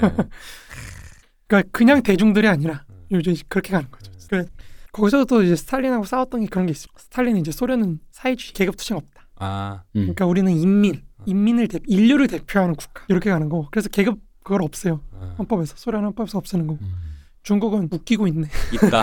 어. 어, 너네 있고 어. 계급이 없는 건 모순이 없다. 어. 모순이 없다는 건 가짜다. 네. 이런 식으로 가면서 소련하고 싸우 중소본쟁이 이제 그런 식으로 논리적으로 이루어집니다. 음. 어쨌든 그런 논리들의 근원이 여기서부터 이제 나타난다. 그러니까 여기서 이제 아직은 마르크스가 단계론적인 사고를 하는 거예요. 어쨌든 최선진국은 영국이고 음. 그리고 정치적으로도 중진국은 프랑스니까 아직은 프랑스와 영국이 기동력과 생산 생산력 이런 조건을 갖고 있다. 독일은 이제 우리의 그 역동성을 어떻게 그들하고 접합을 시킬 수 있느냐 없느냐 요게 문제가 된다는 거죠. 음. 그래서 프랑크푸르트 의회에 그걸 계속해서 요구를 합니다. 너네가 근대 국가를 만들기 위해서 내부의 봉건제를 어떻게 타파할 것인지를 논의를 해야 된다. 그걸 공격을 해야 돼. 민주주의 세력이 그걸 해야 된다. 그거를 계속해서 얘기를 하는데 사실은 프랑크푸르트 의회가 그걸 안 하죠. 음. 이 독일 공산당 요구 이 17가지 뭐 대충 보면 투표권, 보통 선거 그리고 국, 일종의 국유화가 좀 많이 들어가 있는 것 같아요. 어, 좀 국유화나 이제 집중화가 좀 많이 들어가 있죠. 네, 국유화, 뭐 집중화, 뭐 이런 거고 약간의 그리고 또 봉건제에서 핍박받았던 그러니까 봉건제에서 폐해로 막 피해 보던 어떤 세금이나 이런 것들을 좀 철폐하고 그러니까 국유화나 이것도 음. 요게 나중에 트러츠키에 가져가요. 아, 이게 이게 그 아, 그 집단 농장으로 어, 맞아요. 하는 게 그러니까 그, 그 논리로 그 적백 아, 내전에서 사실 굉장히 네. 그 잔혹했던 게 뭐냐면 전 모든 사람을 노동의 군대화라고 표현하거든요. 음, 이거를. 네. 그러니까 아예 노동자 조직 자체도 군 조직으로 바꿔버려요. 아. 트로츠키가 레닌이 이거를 계속 어 이래도 돼? 어. 어 이거 너무 심한 거 아니야? 하는데 네. 트로츠키가 가만히 있어봐. 어. 지금 적병 내전인데 뭔 상관이야? 지금 내전이라고. 어. 너좀 조용히 있어봐 하는데 레닌도 이걸 주저할 정도로 트로츠키가 잔인하게 해버리는 게 음. 전체를 다 노동을 군사화시켜가지고 음. 지금은 국유화와 그 중앙 집권화를 해가지고 내부의 저 반혁명 네. 봉건제적 유, 유제들을 다 없애버려야 될 때다. 힘을 모아가지고 중앙 네. 집권화되는 걸. 그러니까 그런 식으로 이제 가져가 버리니까 사실 레닌이 좀, 좀 당황하긴 하는데 어쨌든 허용을 합니다. 음. 음. 그 힘으로 사실은 적백내전에서 승리하죠. 네. 강력하게. 그걸 되게 잔인하잖아요. 왜냐면 그 특히 레닌이 제일 바- 레닌도 그렇고 특히 스탈린이 엄청나게 반발했던 게 뭐냐면 이제 그 과거 백군들, 그러니까 네. 러시아 제국의 장교들을 기용을 하거든요. 네, 적백내전에서 네, 네. 그거를 엄청나게 이제 사실 트로 스탈린이 반대를 하는데 음. 이제 트로츠키가 내세운 해법은 간단하죠. 가족들 다 잡아놓고 혹시 탈주하거나 뭐 전쟁에서 패하거나 그러면 가족들 다 써주게. 그리고 이제 규율도 굉장히 엄격하게 해가지고 10명당 한 명씩 죽여버립니다. 예를 들어 명령을 안 들었어요. 어떤 소대에서 네, 네. 10명씩 뽑아서 한 명 죽여버려. 그냥 아. 무작위로 총살합니다. 그 약간 약간 로마 맞습니다. 네, 그 로마 백인데 로마식 규율. 예. 그걸 따라하는데 그 그게 효과가 있었긴 있었죠. 결과적으로는 효과 있어. 그걸로 음. 그 힘으로 승리했는데 그 이론이 사실은 본인이 마르크스주의적이라고 할 때는 이 여기서 이제 가져가는 거. 음. 그러니까 이거는 제가 볼 땐 오용이죠. 아니, 너무 아전인수인데. 어, 아전인수기. 그 역시 그래가지고 뭐 주장을 주장 그대로만 보면 안 되고 주장을 하게 된 맥락을 같이 봐야 되는데 당시 당시 어떤 문제를 타파하기 위한 방법론으로서 등장한 게 시간이 지나서 맥락은 다 삭제되고 어떤 마치 이론적인 걸로 어, 추상적인. 예, 네. 그러니까 확실히 그런 게 확실히 많은 것 같아요. 이뭐 모택동도 그렇고 트로츠키도 그렇고 다 아전인수만 하고 있습니다. 그래서 아직까지는 부르주아 혁명 단계를 굉장히 중시하다 보니까 이 사람들이 사실 플랜이라고 할 수 있는 공산주의 원리라는 책이 있어요. 엥게스가 1847년에 이제 설명용으로 사람들한테 우리가 이런 걸 할 거야. 음. 이런 설명용으로 얘기할 때도 계속해서 이제 그런 얘기를 합니다. 우리는 이게 혁명이 이제 민주주의를 건설하는 체제다. 어떻게 보통 선거를 도입할 거고, 그러니까 이 사람들의 목표는 어쨌든 민주적 공화정까지는 가야 된다는 거예요. 네. 그거를 건설할 거에 목- 목표가 맞춰져 있지. 아직은 사회주의는 좀 독일이 너무 후진적이고, 그러니까 러시아 혁명가들도 마찬가지고 사실 모든 후진국 사람들이 고민하는 거잖아요. 우리가 근대성이라는 거가 이상향은 맞는데 음. 이걸 여기서 바로 선취할 수 있느냐? 요거는 사실 굉장히 후진국 사람이면 고민할 수밖에 없는 문제거든요. 음. 그러니까 이게 그러니까 마르크스가 젊었을 때 썼던 그 해겔 법철학 비판 서문을 보면 특히 잘 드러나는데요. 오늘날의 후진국 지식인들이 네. 저 인류 최전선에 있는 나라들하고 동급으로 사유를 하고 싶으면 어떻게 해야 될까? 왜냐면 우리나라는 지금 후진국이. 음. 그럼 앞으로 우리나라에서 발전하는 거는 대부분 앞선 나라들을 쫓 따라가는 것밖에 안 되거든요. 그러니까 우리도 소위 말해 선진화. 음, 선진화를 따라가는 것밖에 안 되다 보니까 그러면 나는 사실 앞선 애들이 이미 해놓은 거 반복하는 것밖에 안 되죠. 그렇죠. 그 마르크스가 거의 직설적으로 얘기하는 게 뭐냐면 지금 독일은 아직도 프랑스의 1789년에 도, 도달하지 못했다. 음. 그러니까 프랑스 대혁명 시기만도 못하다.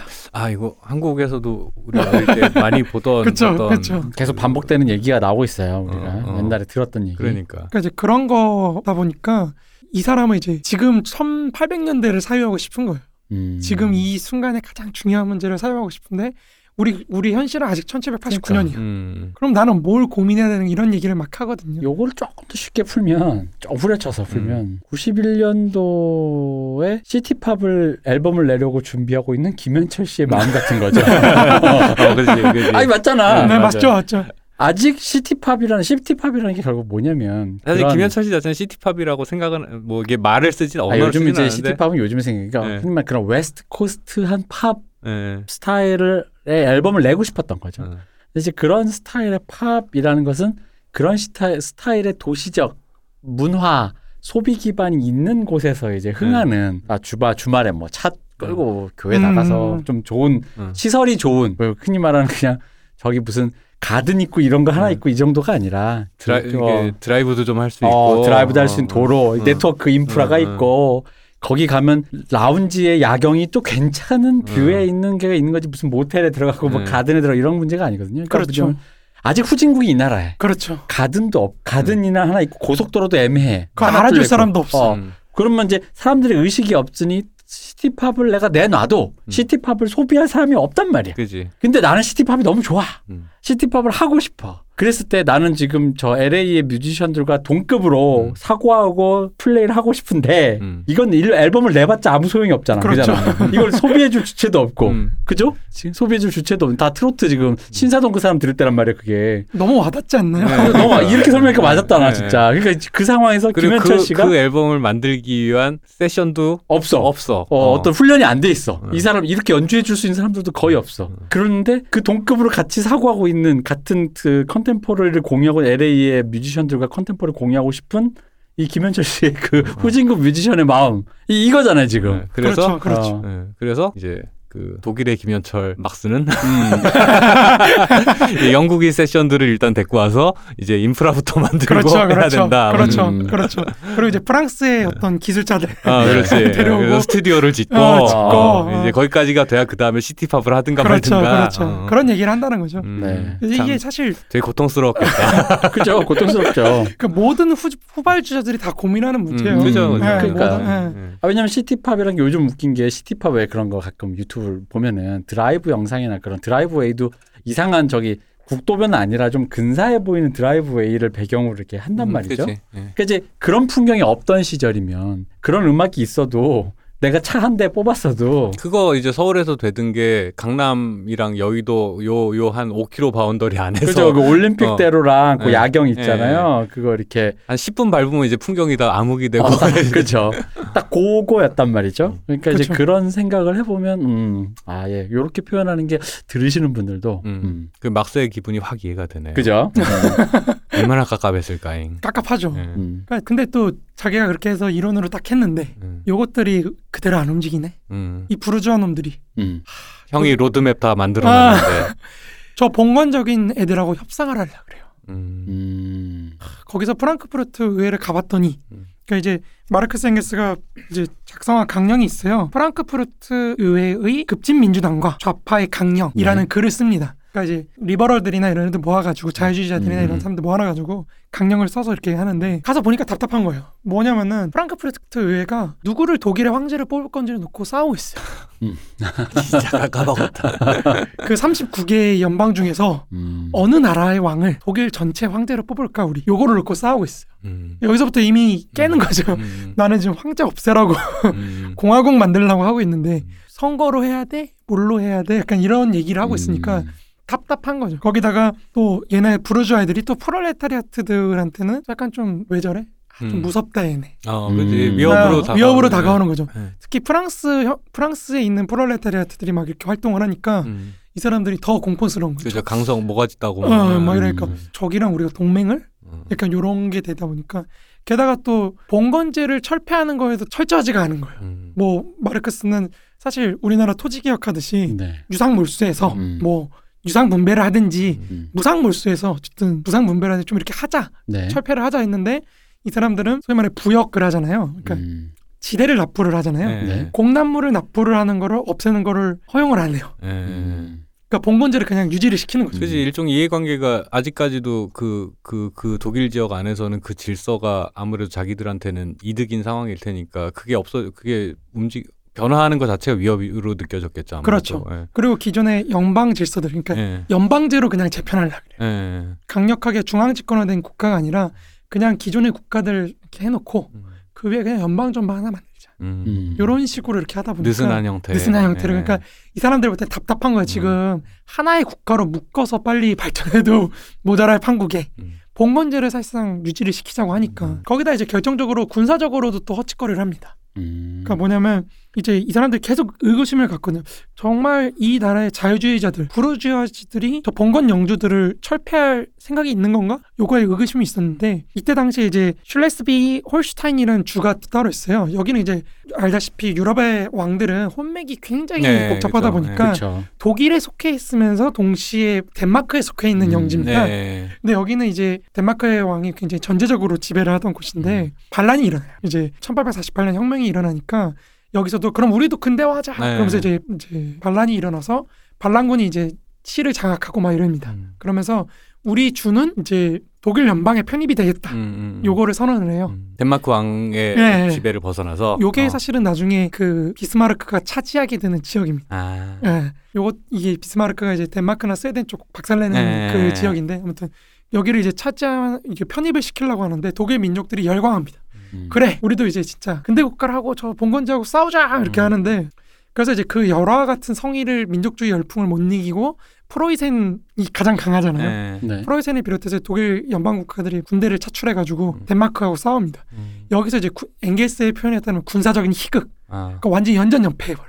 음. 아 그때 당시 덴마크의 왕이 되게 뭐라 해야 되지 잘 싸우는 사람이었다라는 얘기를 아닌가? 내가 잘못 기억하고 있나? 그 뭐, 스웨덴인가? 뭐 둘 다 그건 스웨덴. 아, 네, 아. 스웨덴인가 네. 보다. 예. 그 러시아하고 싸웠던 거 말씀하시면 예, 네, 예, 그건 이제 맞네. 조금 전이고. 예. 네, 그건 30년 전쟁 아무튼 이러다 보니까 덴마크 정도 되는 나라한테도 독일 연방 전체가 진다 어. 이렇게 되니까 이제 마르크스 엥겔스가 소위 말해 이제 돌아버리는 거죠. 이거 이- 봐- 봐라 이거 이거, 이거 얘네 할 생각 없는 거다. 음. 음. 그러니까 실제로 막 전쟁하는 것도 아니고 음. 그냥 고의적으로 패하고 막 이런 것도 많다 음. 보니까 이제 그럴 의지가 없다. 얘네는 아, 빡시게 싸울 동기부여 같은 게 약한. 그렇죠. 음. 그러니까 마르크스 엥겔스 독일 혁명이 수행한 최초의 이제 혁명 전쟁이라고 했던 이 덴마크와의 전쟁에서 사실상 이제 박살이 나고 네. 결국에 그 홀슈타인 주는 덴마크에 포섭됩니다. 아 그래요. 거기로 편입이 돼요. 바- 홀슈, 홀슈타인은 작년까지 축구 선수 이재성이 뛰었던 홀슈타인 킬이라는 팀이. 이제 혁명 정부는 진압당하고 네. 이제 작살나죠. 거기는. 그러다 보니까 이제 마르크스 엥겔스는 아 얘네 이제 볼 것도 없다. 아. 이제는 더 이상 볼 것도 없다고 해가지고 더군다나 이제 러시아가 또 외교적으로 또 여기 개입을 합니다. 이 문제. 음. 그래서 독일한테 압박을 가하죠. 너네 덴마크를 치지 말아라. 음. 우리 가만히 있지 않을 것이다. 그러니까 이런 식으로 얘기를 하다 보니까 이제 마르크스 엥겔스는 기회다. 덴마크하고의 전쟁도 더 이어가고 러시아하고도 전쟁을 해가지고 음. 봉건제 내, 내부의 봉건적 잔재를 쓸어버리고 음. 혁명 전쟁을 수출하는 방향으로 가자. 이렇게 가는데 예, 그게 안 되죠. 음. 그냥 굴복하고 끝납니다. 아, 이게 또 스타나 이런 걸 보면 LOL이라는 게임으로 보면 그 난전을 유도했으나 뭐 그렇죠. 어, 역시 혁명은 난전을 통해 아. 김택용의 삼삼혁명처럼 이게 뭔 소리야? 멀티태스킹을 했어야 되는데 컨트롤 능력이 안 따라줘서. 네 그렇죠 그냥 바로 바로 GG치고 나가버린 네. 거죠 끝까지 해야 난전도 걔가 걔가 벗어서 싸워줘야지 뭐 난전이지 네. 안 되겠다 싶어서 다 GG치고 바로 음. 게임 방방 탈출하는 애면 음. 지금 딱 그 상황인 거잖아 그렇죠. 음. 그러다 보니까 이제 마르크스 엥겔스가 중앙위원회에 보내는 편지, 그러니까 공산주의자 동맹에 보내는 중앙위원회 편지라는 글을 써요. 네 여기서 이제 끝났다. 음. 이제 단계로는 집어치우고 아. 우리가 직접 무장을 해가 노동자들 아. 무장시켜가지고 어. 음. 초- 안 되니까 총칼로 하자. 아 이게 좀 부르주아들에 대한 어떤 시- 큰 실망 그렇죠. 때문에 나온 그렇죠, 네, 그렇죠, 그렇죠. 그렇죠. 그러면서 이게 이게 왜 그러냐면 특히 당시에 이제 프랑스에서 우리가 그 세계혁명 편에서 말씀드렸는데 프랑스에서의 혁명이 진압당합니다. 예. 노동자들이 이제 6월 폭동이라고 음. 노동자들이 이제 당시에 프랑스에서 세워 다시 부활하고 있던 부르주아 정부하고 정면으로 대결을 해요. 음, 음. 이 전쟁에서 패배당하고 진압당하거든요. 음. 그러다 보니까 이제 전체 유럽의 혁명이 지금 이제 반동의 기운이 넘쳐오르고 있는 거예요. 음. 저기 그 제 바다 건너 영국에서는 아까 말했듯이 어제 말씀드렸듯이 차치즘 운동이 네. 점점 죽어가고 있고 어. 프랑스에서는 또 폭동이 진압당하면서 프롤레타리아트가 패배당했고 독일에서는 덴마크하고의 싸움에서 지고 러시아의 외교적 압박에 굴복을 하고 음. 그러니까 이제 그러면 어떻게 해야 되냐 요 문제의식을 갖고 마르크스가 굉장히 고민을 많이 합니다 거기서 나온 게 이 편지니까 이 편지에서는 그러면 어떻게 할 거냐라고 하죠. 특히 이제 이 당시에 반혁명이 이제 물결이 다시 한번 들어오기 시작하면서 마르크스하고 엥겔스도 쫓겨다닙니다 아. 음. 이게 원래 프랑스 파리에서 뭐 신문 찍고 막 그랬는데요 예, 예. 어, 이제 쫓겨납니다 쫓겨나서 또 망명하고 막 이러다 보니까 네. 이 사람들이 더 이상 될 건 아니다 그래가지고 그러면 프롤레타리아트들이 무장을 해가지고 요걸 급진화시키자 예. 음. 그 영구 혁명으로 가자 아. 아예 우리가 프롤레타리아트가 주도권을 갖고 부르주아 혁명의 과업도 수, 수행하고 예. 저까지 수행하는 사회주의까지 끌고 가는 음. 그런 영구 혁명 형태로 가버리자라는 얘기가 나옵니다. 음. 이러면서 이제 소수 혁명이 살짝 영구 혁명화가 되는 예. 이제 특히 이 사람들이 가장 주장했던 게 그럼 영구 혁명을 일으키면 연속 혁명을 일으키면서 이제 이거를 앞으로 계속해서 유지를 시켜야 되잖아요. 네. 그 유지시키는 거는 또 러시아와의 전쟁. 음. 우리가 러시아 전 독일이 하나로 뭉쳐가지고 러시아하고 전쟁을 하는 방향으로 가면은 이 혁명이 계속해서 승리할 수 있다. 음. 요거는 사실 당시에 요거는 이제 당시에 마르크스 엥겔스의 현실 인식하고 좀 아직 연결돼 있어요. 무슨 말이냐면은 영국에서 비록 차티즘 운동이 좀 줄어들고 있긴 하지만 아직도 세를 유지하고 있고 음. 프랑스에서도 이제 공화국에 실망한 사람들이 프롤레타리아트 주변으로 모이고 있다. 이렇게 인식을 하거든요. 음. 근데 여기서 잠깐 할 말이 있는 게 이게 요즘에 좌파들 담론에서 유행하는 게 이제 좌파 포퓰리즘이 음, 있거든요. 네. 뭐두 분 다 아시겠지만 이제 상탈 무패 같은 사람들이 이제 포퓰리즘을 이론화하는데 굉장히 많이 공을 들여요. 그것도 이제 길게 얘기하자면 또 길게 얘기할 수 있는데 짧게 음. 말씀을 드리자면은 기존의 대의제라는 근대 국가 내부에 자기의 요구를 반영을 해야 되잖아요. 네. 요 반영이 사실 실패했을 때 네. 그 거기서 이제 포섭되지 못했다고 느낀 사람들이 네. 체제에 갖는 불만이 있을 거 아니에요. 네. 요게 이제 정동이라 그래요. 요즘은 그걸 정동 개념으로 음. 정동이요? 예 감정이라고 이해하시면 될 것 같아요. 아 그걸 이제 뭐 스피노자, 한자어인가요? 정동? 네네. 어. 스피노자한테서 나온 개념인데 어. 어쨌든 그런 정동 개념이 각 원한이죠 원한. 네. 쉽게 얘기하면 네. 이런 원한들을 가진 사람들이 하나둘 축적되다가 일정한 수준을 넘어서면은 이 사람들이 저 데이제 시스템은 엘리트적이다. 음. 엘리트를 위한 시스템이다라고 본인들이 생각을 하고 어. 음. 우리가 진짜 인민이다. 어. 이렇게 되면 이제 포퓰리즘이 성립된다고 봐요. 그 이론 체계에서. 음. 어 이거 완전 더 이상 얘기하지 않겠습니다. 우리가 인민이고 기존의 시스템은 기득권을 위한 시스템이기 때문에 우리의 요구를 반영을 시켜야 된다. 음. 요거를 이제 인민적 포퓰리즘이라고 음, 이제 음, 상탈 무패나 아니면 라클라우 같은 사람들이 이제 이론화를 하거든요. 음. 네. 그러니까 이제 뭐 어쩌고저쩌고 긴데 어, 이 사람들의 이론적 공헌은 인민 인민주의라고 하는 포퓰리즘도 합리성을 갖고 있다. 나름대로 기존 체제에 어떤 욕구가 있는 음. 그런 건데 여기서 이제 문제가 그거죠. 이제 상탈무패가 주장했던 건 뭐냐면은 이 인민주의적인 사람들의 어떤 원한, 네. 정동을 우파가 가져가게 하지 마라. 좌파가 어떻게 끌어올 것인가를 이제 논의를 한 게 이제 좌파 음, 포퓰리즘 논입니다. 음. 근데 이제 쌍탈 정확하게 이름이 상탈 무패. 무패. 쌍탈 무패. 쌍탈 에커먼이랑 헷갈리시면 안 됩니다. 영화 감독은 샹탈 에커먼이 있죠. 샹탈 에커만이 더 낯선 이름일 것 같은데. 그래요? 이럴 수가.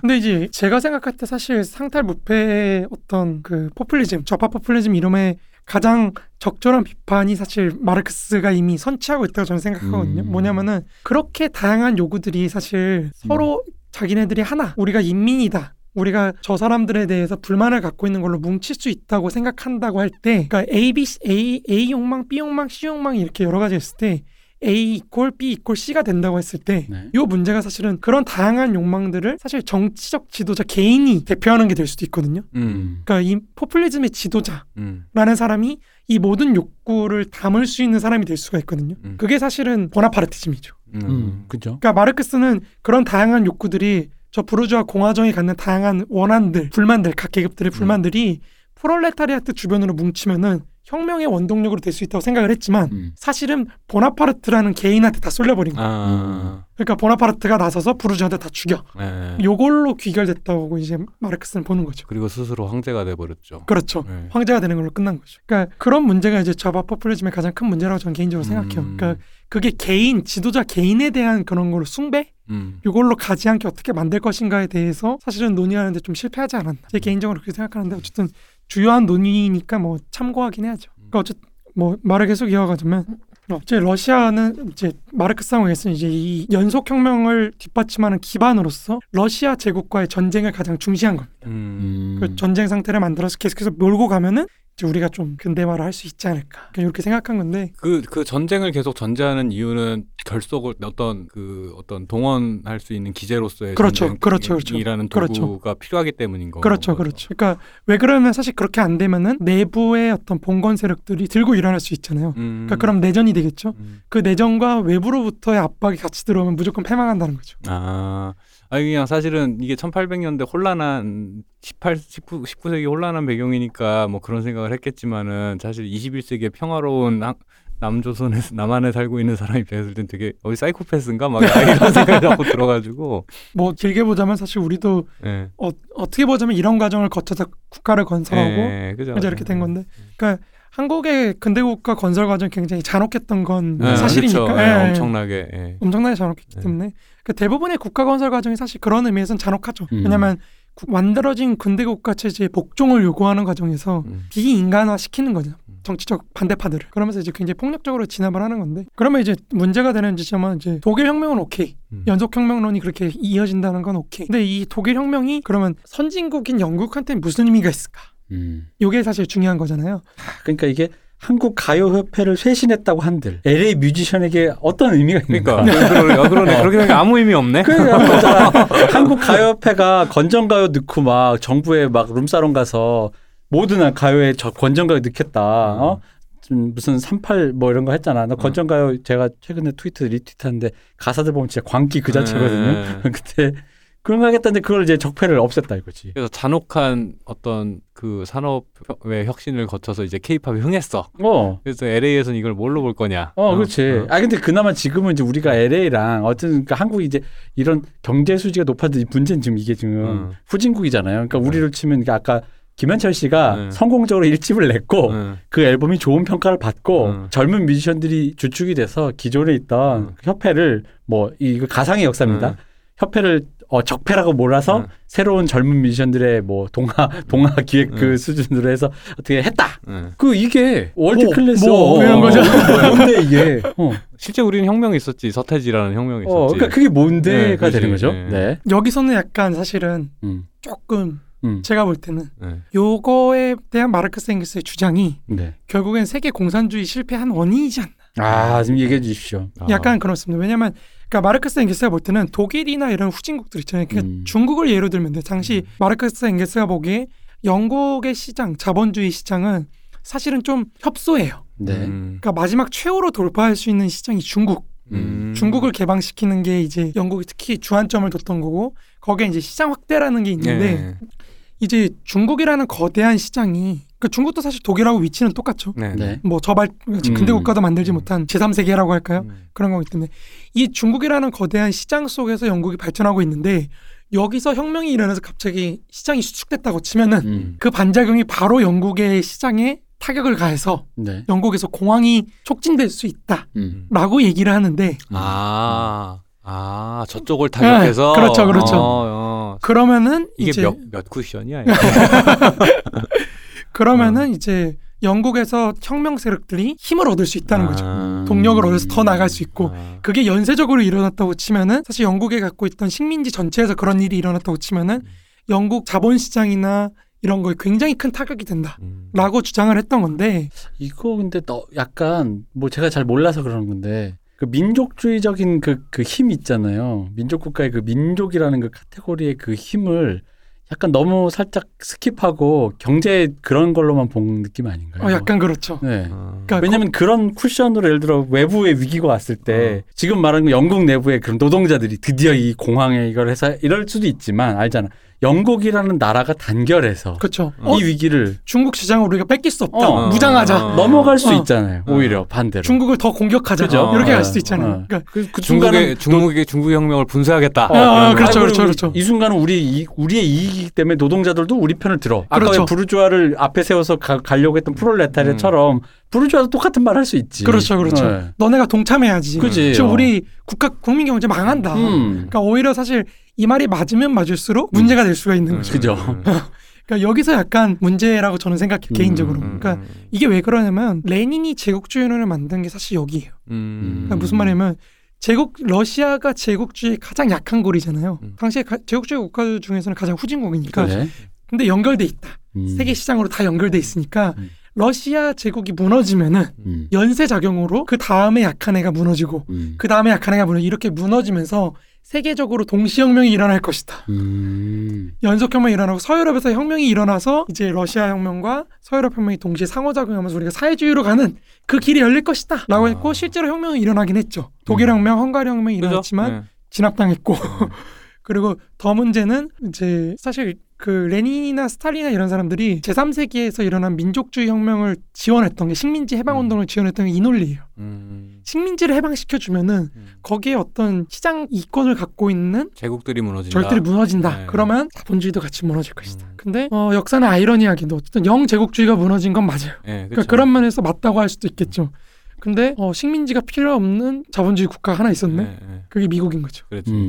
음. 미국은 식민지 필요 없어 자기네들 걸로만 음. 뭐 굳이 충분히 예, 굳이 뭐, 뭐 안보적인 이유를 위해서 식민지를 가질 필요는 있었지만 음. 태평양에 진출하기 위한 기항지로서의 일, 이제 거쳐가는 곳으로서의 일본과 음. 필리핀 요게 있긴 했지만 어쨌든 미국은 식민지 없어도 자, 이제 굴러갈 수 있는 음. 자본주의 생산 양식이었거든요. 그러니까 여기를 예상 못한 게 사실은 이 사람들의 가장 큰 패착인데 그거는 이 사람들의 문제라기보다는 이제 다수장명에서 논의할 바가 아닌가. 네. 음. 네, 저는 소수자 혁명론이 논했던 것까지는 어쨌든 맞다. 음. 역사에서 실제로 맞긴 맞는데 어, 미국 자본주의의 도래를 도래까지 예견하면 사실 정말 천재죠. 음. 네. 어, 엄청난 걸 본. 사람이 되는 거죠. 근데 우리가 그걸 못 봤다고 비판하는 건 조금 과한 거 그냥 같고 유럽 안에서의 맥락으로만 사고를 하니까 그쵸, 그 그쵸. 는 음. 어쩔 수 없는 그건 것 같고. 거기서까지는 어쨌든 맞다는 거죠. 음. 아, 왜 그런 생각을 했는지는 알겠어요. 네네. 왜 그런 생각을 했는지 알겠는데 그 아무래도 유럽인이라는 게 사실은 뭐 독일인도 있고 뭐 각자 다들 다르다라고는 하겠지만 당대 이제 이제 중세 이후의 유럽인이라고 하는 거는 사실은 약간 뭐라 해야 되지 이게 말이 좀 조금 과장하면 코스모 코스모폴리탄으로서의 어떤 정체성이라고 해야 되나? 그렇죠. 걔네가 네, 다 네. 그렇게 생각하고 있었죠. 네, 음. 그런 나 그러니까 걔들이 말하는 세계는 사실 유럽밖에 없지만 음. 어쨌든 유럽만을 얘기하는 그 세계로서 난 세계인이다라는 게 있다 보니까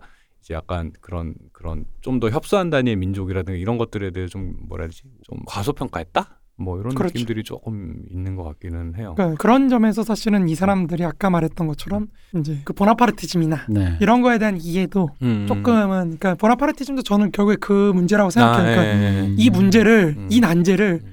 국제주의적으로 풀기보다는 음. 저 지도자 믿을 만한 지도자를 그지? 뽑아가지고 음. 돌파를 하자 이런 거라고 저는 생각하거든요. 그러니까 그 문제에서 사실 마르크스 엥겔스가 1848년 혁명 당시에는 아직은 조금 미진한 부분이 있었다. 민족주의에 대한. 보나파르티즘. 그러니까 이게 사람이 그래. 그러니까 이게 배수가 터지면 그것 때문에 와르르 해서 될 줄 알았는데 그걸 또 땜질을 해가지고 음, 음. 그걸 또 굳이 또 이렇게, 이렇게 쓰는 사람들이 또 네, 그죠. 있, 있다 맞아요. 이거지요. 네, 네. 그게 이제 민족 단위나 국가 단위에서도 그런 일이 벌어질 거라고는 생각을 안 했었는데 그러네요. 이제 어쨌든 마르크스 엥겔스가 볼 때는 이제 후발주자들이 그런 식으로 하나씩 터져 나가기 시작하면은 그러면서 음. 세계 시장이 축소되기 시작하면은 결국에는 이제 이 혁명이 특히 어쨌든 세계 공황이 터졌을 때 네. 그 충격을 직방으로 아 직방이래 그 혁명 그 충격을 굉장히 크게 받는 쪽은 후발주자들이거든요. 네. 음. 버틸 여력이 아, 없잖아요. 그렇죠. 이미 음. 체력이 네. 떨어지니까. 차라리 떨어지니까. 그럼 이제 마르크스 엥겔스는 이렇게 보는 거죠. 어차피 먼저 터질 거 음. 터지게 한 다음에 그걸 계속 이어서 터지게 중진국도 터지게 하고 아. 선진국이 터질 때까지 한번 터트려 보자. 아. 밀고 가보자 우리가. 요건데 사실 저는 아까 말씀드렸듯이 민족 문제도 있고 두 번째로 프롤레타리아트가 거기까지 갈 때까지 버틸 수 있느냐. 음. 특히 후발주자에 있던 프롤레타리아트들 여기들이 그것까지 버틸 수 있느냐 라는 문제에서 의문이 든다는 거죠. 이 시점에 각 지난번에 했던 그 최서의 최서의 탈출기가 생각나면서 그렇죠. 과연 거기까지 근데 그게 거기 묘사된 것보다 얼마나 비참한 상태야 이게. 어, 그렇죠. 예, 예. 그러니까, 그러니까 우리- 그 상태를 상정하면 음. 가도 안 가도 문제인 거예요. 그렇죠, 그렇죠, 어, 맞아요. 어, 그러니까 전쟁이라는 음. 논리적 고리를 넣는 거예요. 네. 전쟁을 하면은 어. 어쨌든 동의할 거잖아. 거기에. 그러니까 지금 로- 생각해보세요. 러시아하고 독일이 전쟁을 한다고 치면은 진짜 독일도 총력을 기울여야 그러죠. 예. 싸울 수 있기 때문에 음. 그렇게 되면 어느 정도 이제 버틸 수 있지 않느냐. 음. 거기까지 갈 때까지 어. 선진국인 영국에서 터질 때까지 버틸 수 있다 이렇게 생각했던 건데 뭐 당대 전쟁도 봤을 거고 그 어떤 피폐한 그 가난한 자들의 삶도 봤을 텐데 그런 얘기를 했다라는 거는 엄청난 고통을 그 전제한 상태에서의 어, 이야기들일 거라는 생각이 좀 들기는 하네요. 근데 그렇죠. 말씀하신 것처럼 최소의 홍염을 잘 얘기하신 게 약간 막연하다가 음. 최소의 홍염에 나오는 그 홍염이나 탈출기에 나오는 그거를 생각을 하면 그그 이미지 정말 그, 어, 그 이미지를 생각하면 이거는 가도 안 가도 지옥이라면 어. 가는 수밖에 못 없다. 먹어도 어, 고. 못 먹어도 고라는 게 솔직히 와닿긴 해. 그러니까 밑에서부터 어차피 다 못 먹어 뭐, 다 죽을 거니까 그 어. 힘들 거니까 밑에서부터 다 못 먹어도 그 상태로 만들면 된다라는 거잖아. 어. 근데 이제 어. 그러니까 못 먹어도 고가 사실은 어. 이런 거죠. 그러니까 어쨌든 선진국까지 가야지 살 길이 열리는 게 음. 저기에 생산력이 있거든요. 예. 네. 그러니까 어쨌든 열, 거기하고 연결이 돼야 음. 이 생산력이 부족한 문제 음. 요걸 해결할 수가 있다는 거예요. 음. 그러니까 그걸 뭐 그러니까 선진국하고 연결되지 않으면 후발주자들은 음. 혁명이 성공하기 힘들다는 거죠. 그러니까 어, 결국은 혁명에 성공을 하더라도 의미가 없다. 그렇죠. 의미가 없는 거. 거죠. 예. 그게 이제 러시아 혁명이 많이 보여준 거죠. 음. 우리가 소련이 사실상 성공을 했어도 요거를 연쇄적으로 하는 것까지 실패한 거거든요. 음. 그러니까 나중에 레닌이나 트로츠키가 이제 그 전시공산주의 예. 할 때 그 사람들이 야 혁명이 안 터진다 선진국에서 음. 그럼 우리 이대로 죽어야 되나? 음. 그럼 우리 죽어야 돼? 우리 권력을 놔야 돼? 아니야. 우리 지금 적군들 모아가지고 아예 선진국으로 돌진하자. 아. 우리가 그냥 혁명을 직접적으로 수출을 해버리자. 음, 음. 요거에서 이제 서유럽으로 이제 군사를 몰고 돌진을 하죠. 음. 여기서 이제 거의 볼셰비키들이 거의 그 종교적 열광을 해요. 아. 우리가 음. 아 드디어. 드디어 어. 야안 되니까 우리가 간다. 아. 이거 혁명이 눈앞에 왔다. 야 십자군이네. 어, 공산주의. 십자군이네. 음. 진짜. 그왜 공산주의 십자군이라는 말씀이 적, 적절한 게 네. 실제로 레닌이 이게 민족 문제하고 연결돼. 그러니까 소비에트 연방이잖아요. 네. 네. 그러니까 이 연방 체제를 만드는 거를 놓고 레닌하고 스탈린하고 나중에 나중에 또 자세하게 말씀드리겠지만 레닌하고 스탈린하고 또 싸워요. 음. 그러니까 의외로 스탈린이 레닌을 숭배했다고 얘기하지만 음. 의외로 엄청 많이 충돌하거든요. 음. 그러니까 여기서 충돌하는 게 뭐냐면 스탈린이 볼 때는 러시아 제국의 지배자는 누구죠? 러시아 민족이에요. 음. 레, 그러니까- 레닌이라고 할 뻔했네. 지- 수령님. 아, 수령님. 그러니까 그러면 러시아 민족을 갖고 어떻게 이 러시아 제국이라는 전체 이거 국가를 움직일 것인지를 논해야지 음. 소수민족들 필요 없다. 소수민족들 필요 없다. 약간 이런 입장인데 레닌이 볼 때는 그렇게 하면은 다국적 연합군을 조직해서 그지 인터넷 서유럽으로 갈 수 없다는 거예요. 인터내셔널이 음. 안 되지. 그렇죠. 그치. 네. 그렇죠. 그러니까 설령 실질적으로는 러시아 민족이 주도권을 잡더라도 음.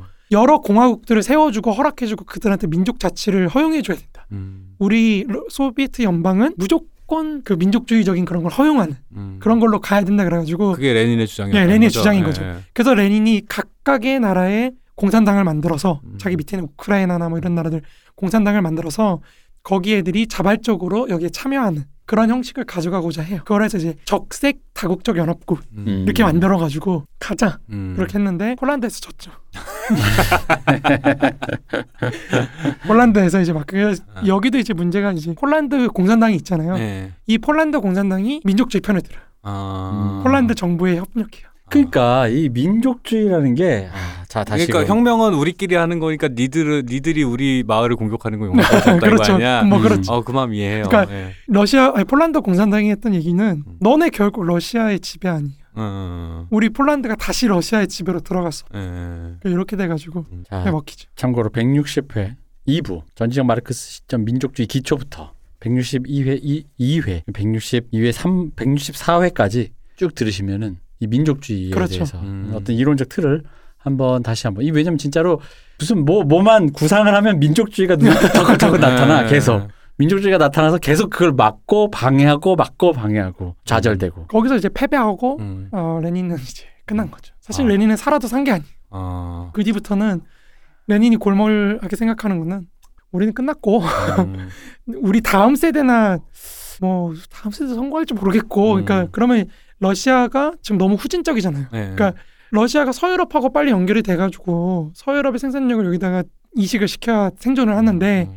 그게 실패하니까 음. 그러면 러시아를 어떻게 교육을 시킬 것인가 러시아인들을 그래서 NEP라는 그 신경제 정책을 그래서 하는 거예요. 음. 그래서 우리 자본주의를 배워야 된다.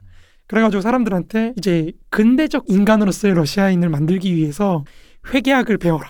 음. 상업 하는 걸 배워라. 음. 서유럽인들을 배워라. 이런 거 교육을 시키고 그래. 그러니까 거기서도 굉장히 본격적으로 교육을 시키는데 음.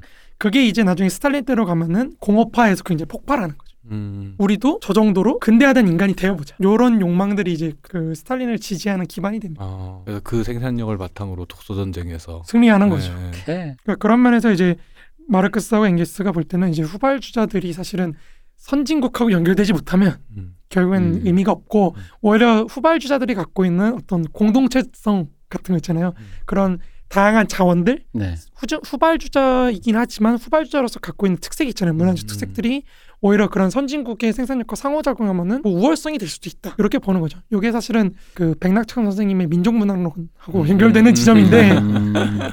그러니까 아까 말씀드렸던 것처럼 마르크스도 그런 고민을 했잖아요. 후발주자로서 우리가 어떻게 최선진을 할 수 있느냐.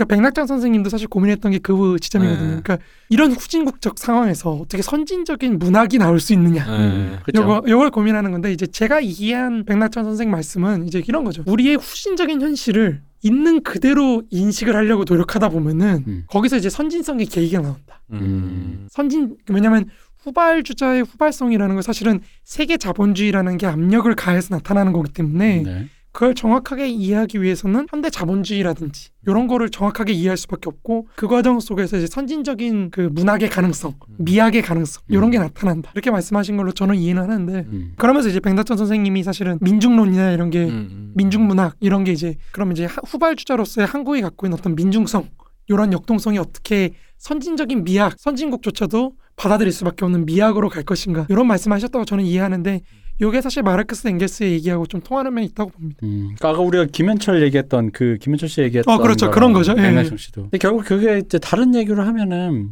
메타적으로 사회를 인식하라. 그리고 또 하나 그, 그, 그, 그 인식을 했을 때 무엇과 비교를 할 것인가라는 의미에서 그렇죠. 이제 글로벌 스탠다드에 그렇죠. 어떻게? 도달할 수 예. 있느냐. 음. 그러니까 그런 면에서 소, 소수자 혁명론이라는 거는 이제 자본주의의 위계 관계를 상정해 놓고 음. 어떻게 후발주자와 후발국 후진국, 중진국, 선진국이라는 위계적 구도 속에서 혁명으로 갈 수 있느냐. 요걸 고민했던 사상인데 요게 이제 사실 현대하고도 많이 연관돼 있다. 음. 이렇게 이해하시면 좋을 것 같아요. 아, 그건 자 이제 시간 다 됐습니다만. 어, 딱 맞춰서 끝냈습니다. 근 근데 이제 그 얘기가 글로벌 스탠다드에 맞춘다라는 걸 상정하는 순간.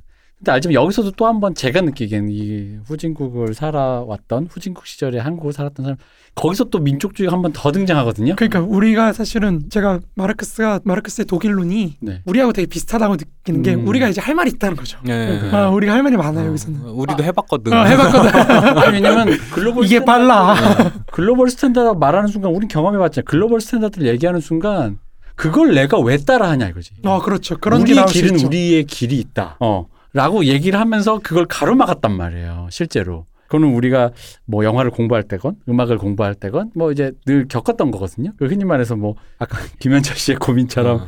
그래서 더 더 나은 악기와 연주력 기량 했을 때 그중에 무조건 모든 것이 다 나쁘다는 건 아닌데 갑자기 나오는 그걸 왜 굳이 그렇게까지 해야 되느냐. 어. 우리는 우리만의 길이 있지 않느냐 하면서 이제 갑자기 그 그런 분들이 이제 그 당시에 그 다다 비판하는 건 아니고 그 일부가 창이라든가 음. 판소리라든가 아, 그렇죠. 전통문학. 국악과, 네. 어, 전통문학 그런 이상한 국수주의로 빠지는 어, 그렇죠. 그렇죠, 그렇죠. 그 함정 카드들이 있지. 그 유교적 뭐 담는 그런 거 있잖아. 우리에겐 또 그런 유교적 문화에 뭐 이제 그런 쪽으로 뭔가 더 들어가면은 되게 또 정치적인 논쟁이 될까봐 더 얘기는 어, 못할 것 어쨌든 같은. 그때 음. 당시 그랬다 이거지. 그런 식으로 사사사사 이렇게 음. 빠져가면서 결국 global standard를 말했던 순간 어 그럼 되겠네라고 했는데 어 합리적인데 했더니 거기서 또 복병이 나타나더라는 거죠. 근데 그게 결국 또 민족주의적인 어떤 그런 느낌으로 음. 그걸 내가 왜 해야 돼? 그 패도무한 그런 양키들의 그것에 내가 왜 맞춰야 돼? 그러니까 이 민족 그러니까 민족 문제가 중요한 건 맞는데, 그러니까 저는 소수자혁명론이 그 민족 문제에 대한 해답을 줬다고 봐요. 그러니까 음, 우리 민족이 후진성, 생산력이 낮은 거, 네. 요것도 해결할 수 있고 후발주자 음. 입장에서는 중진국 입장에서도 마찬가지로 생산력, 더 높은 생산력, 더 잘 살기 위한 우리가 그런 생산력을 가, 가져갈 수 있는 거고 선진국으로서도 지금 최선진 지대에서 느끼는 여러 문제들을 음. 어떻게 그 다음 단계 역사 발전으로 넘어감으로써 음. 해결할 것인가.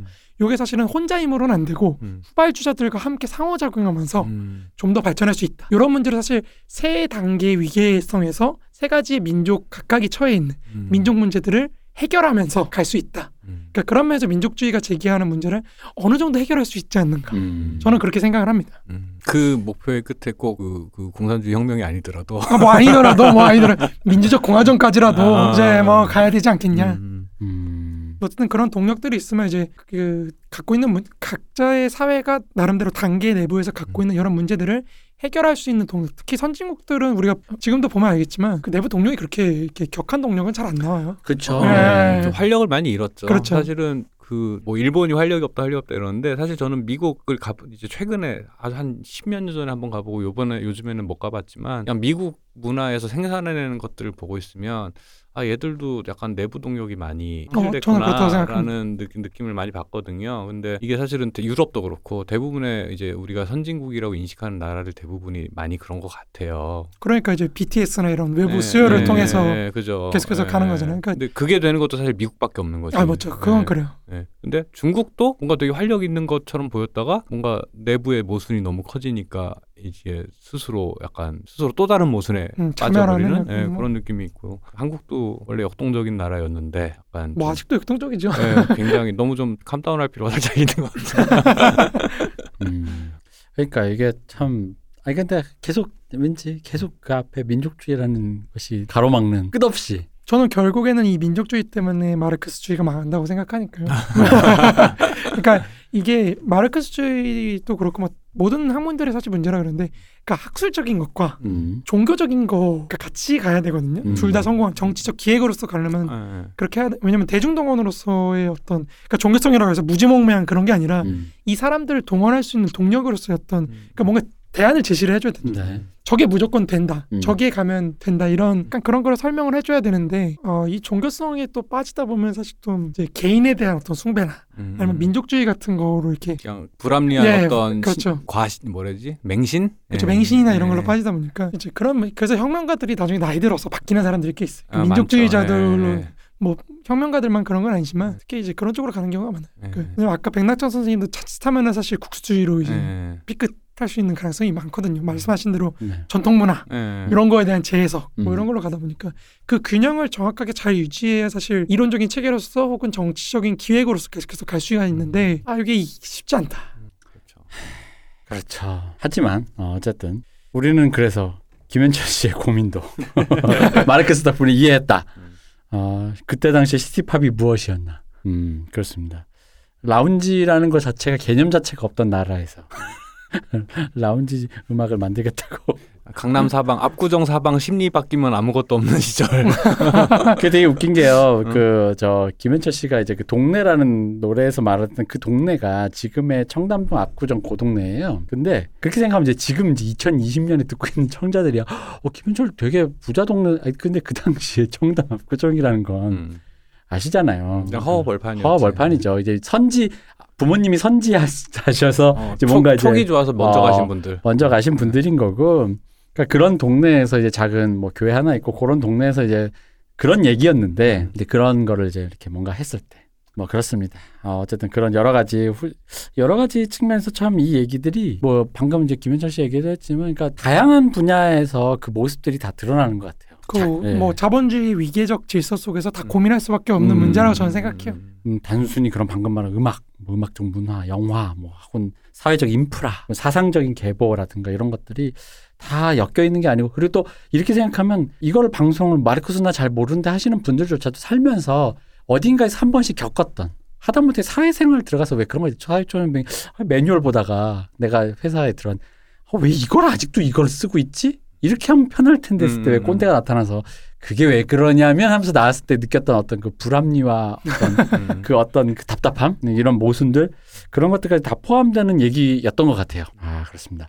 다음 시간에 더 기대됩니다. 어쨌든 오늘은 수고하셨습니다. 수고하셨습니다. 문쌤 수고하셨고요. 저박 박사님 수고하셨습니다. 네, 마르크스 잘 알이 된 박 박사였습니다. 아, 박 박사님이 오시니까 박 박사님의 또 그 어떤 통찰이 이렇게 잘 보였던 회가 아닌가 제가 말이죠 원래. 이렇게 띄워주지만 바로 이렇게 접어야 된다. 어. 그렇습니다. 네, 여태까지 저 이근금이었습니다. 다음 주에 뵙겠습니다. 감사합니다. 감사합니다. 감사합니다.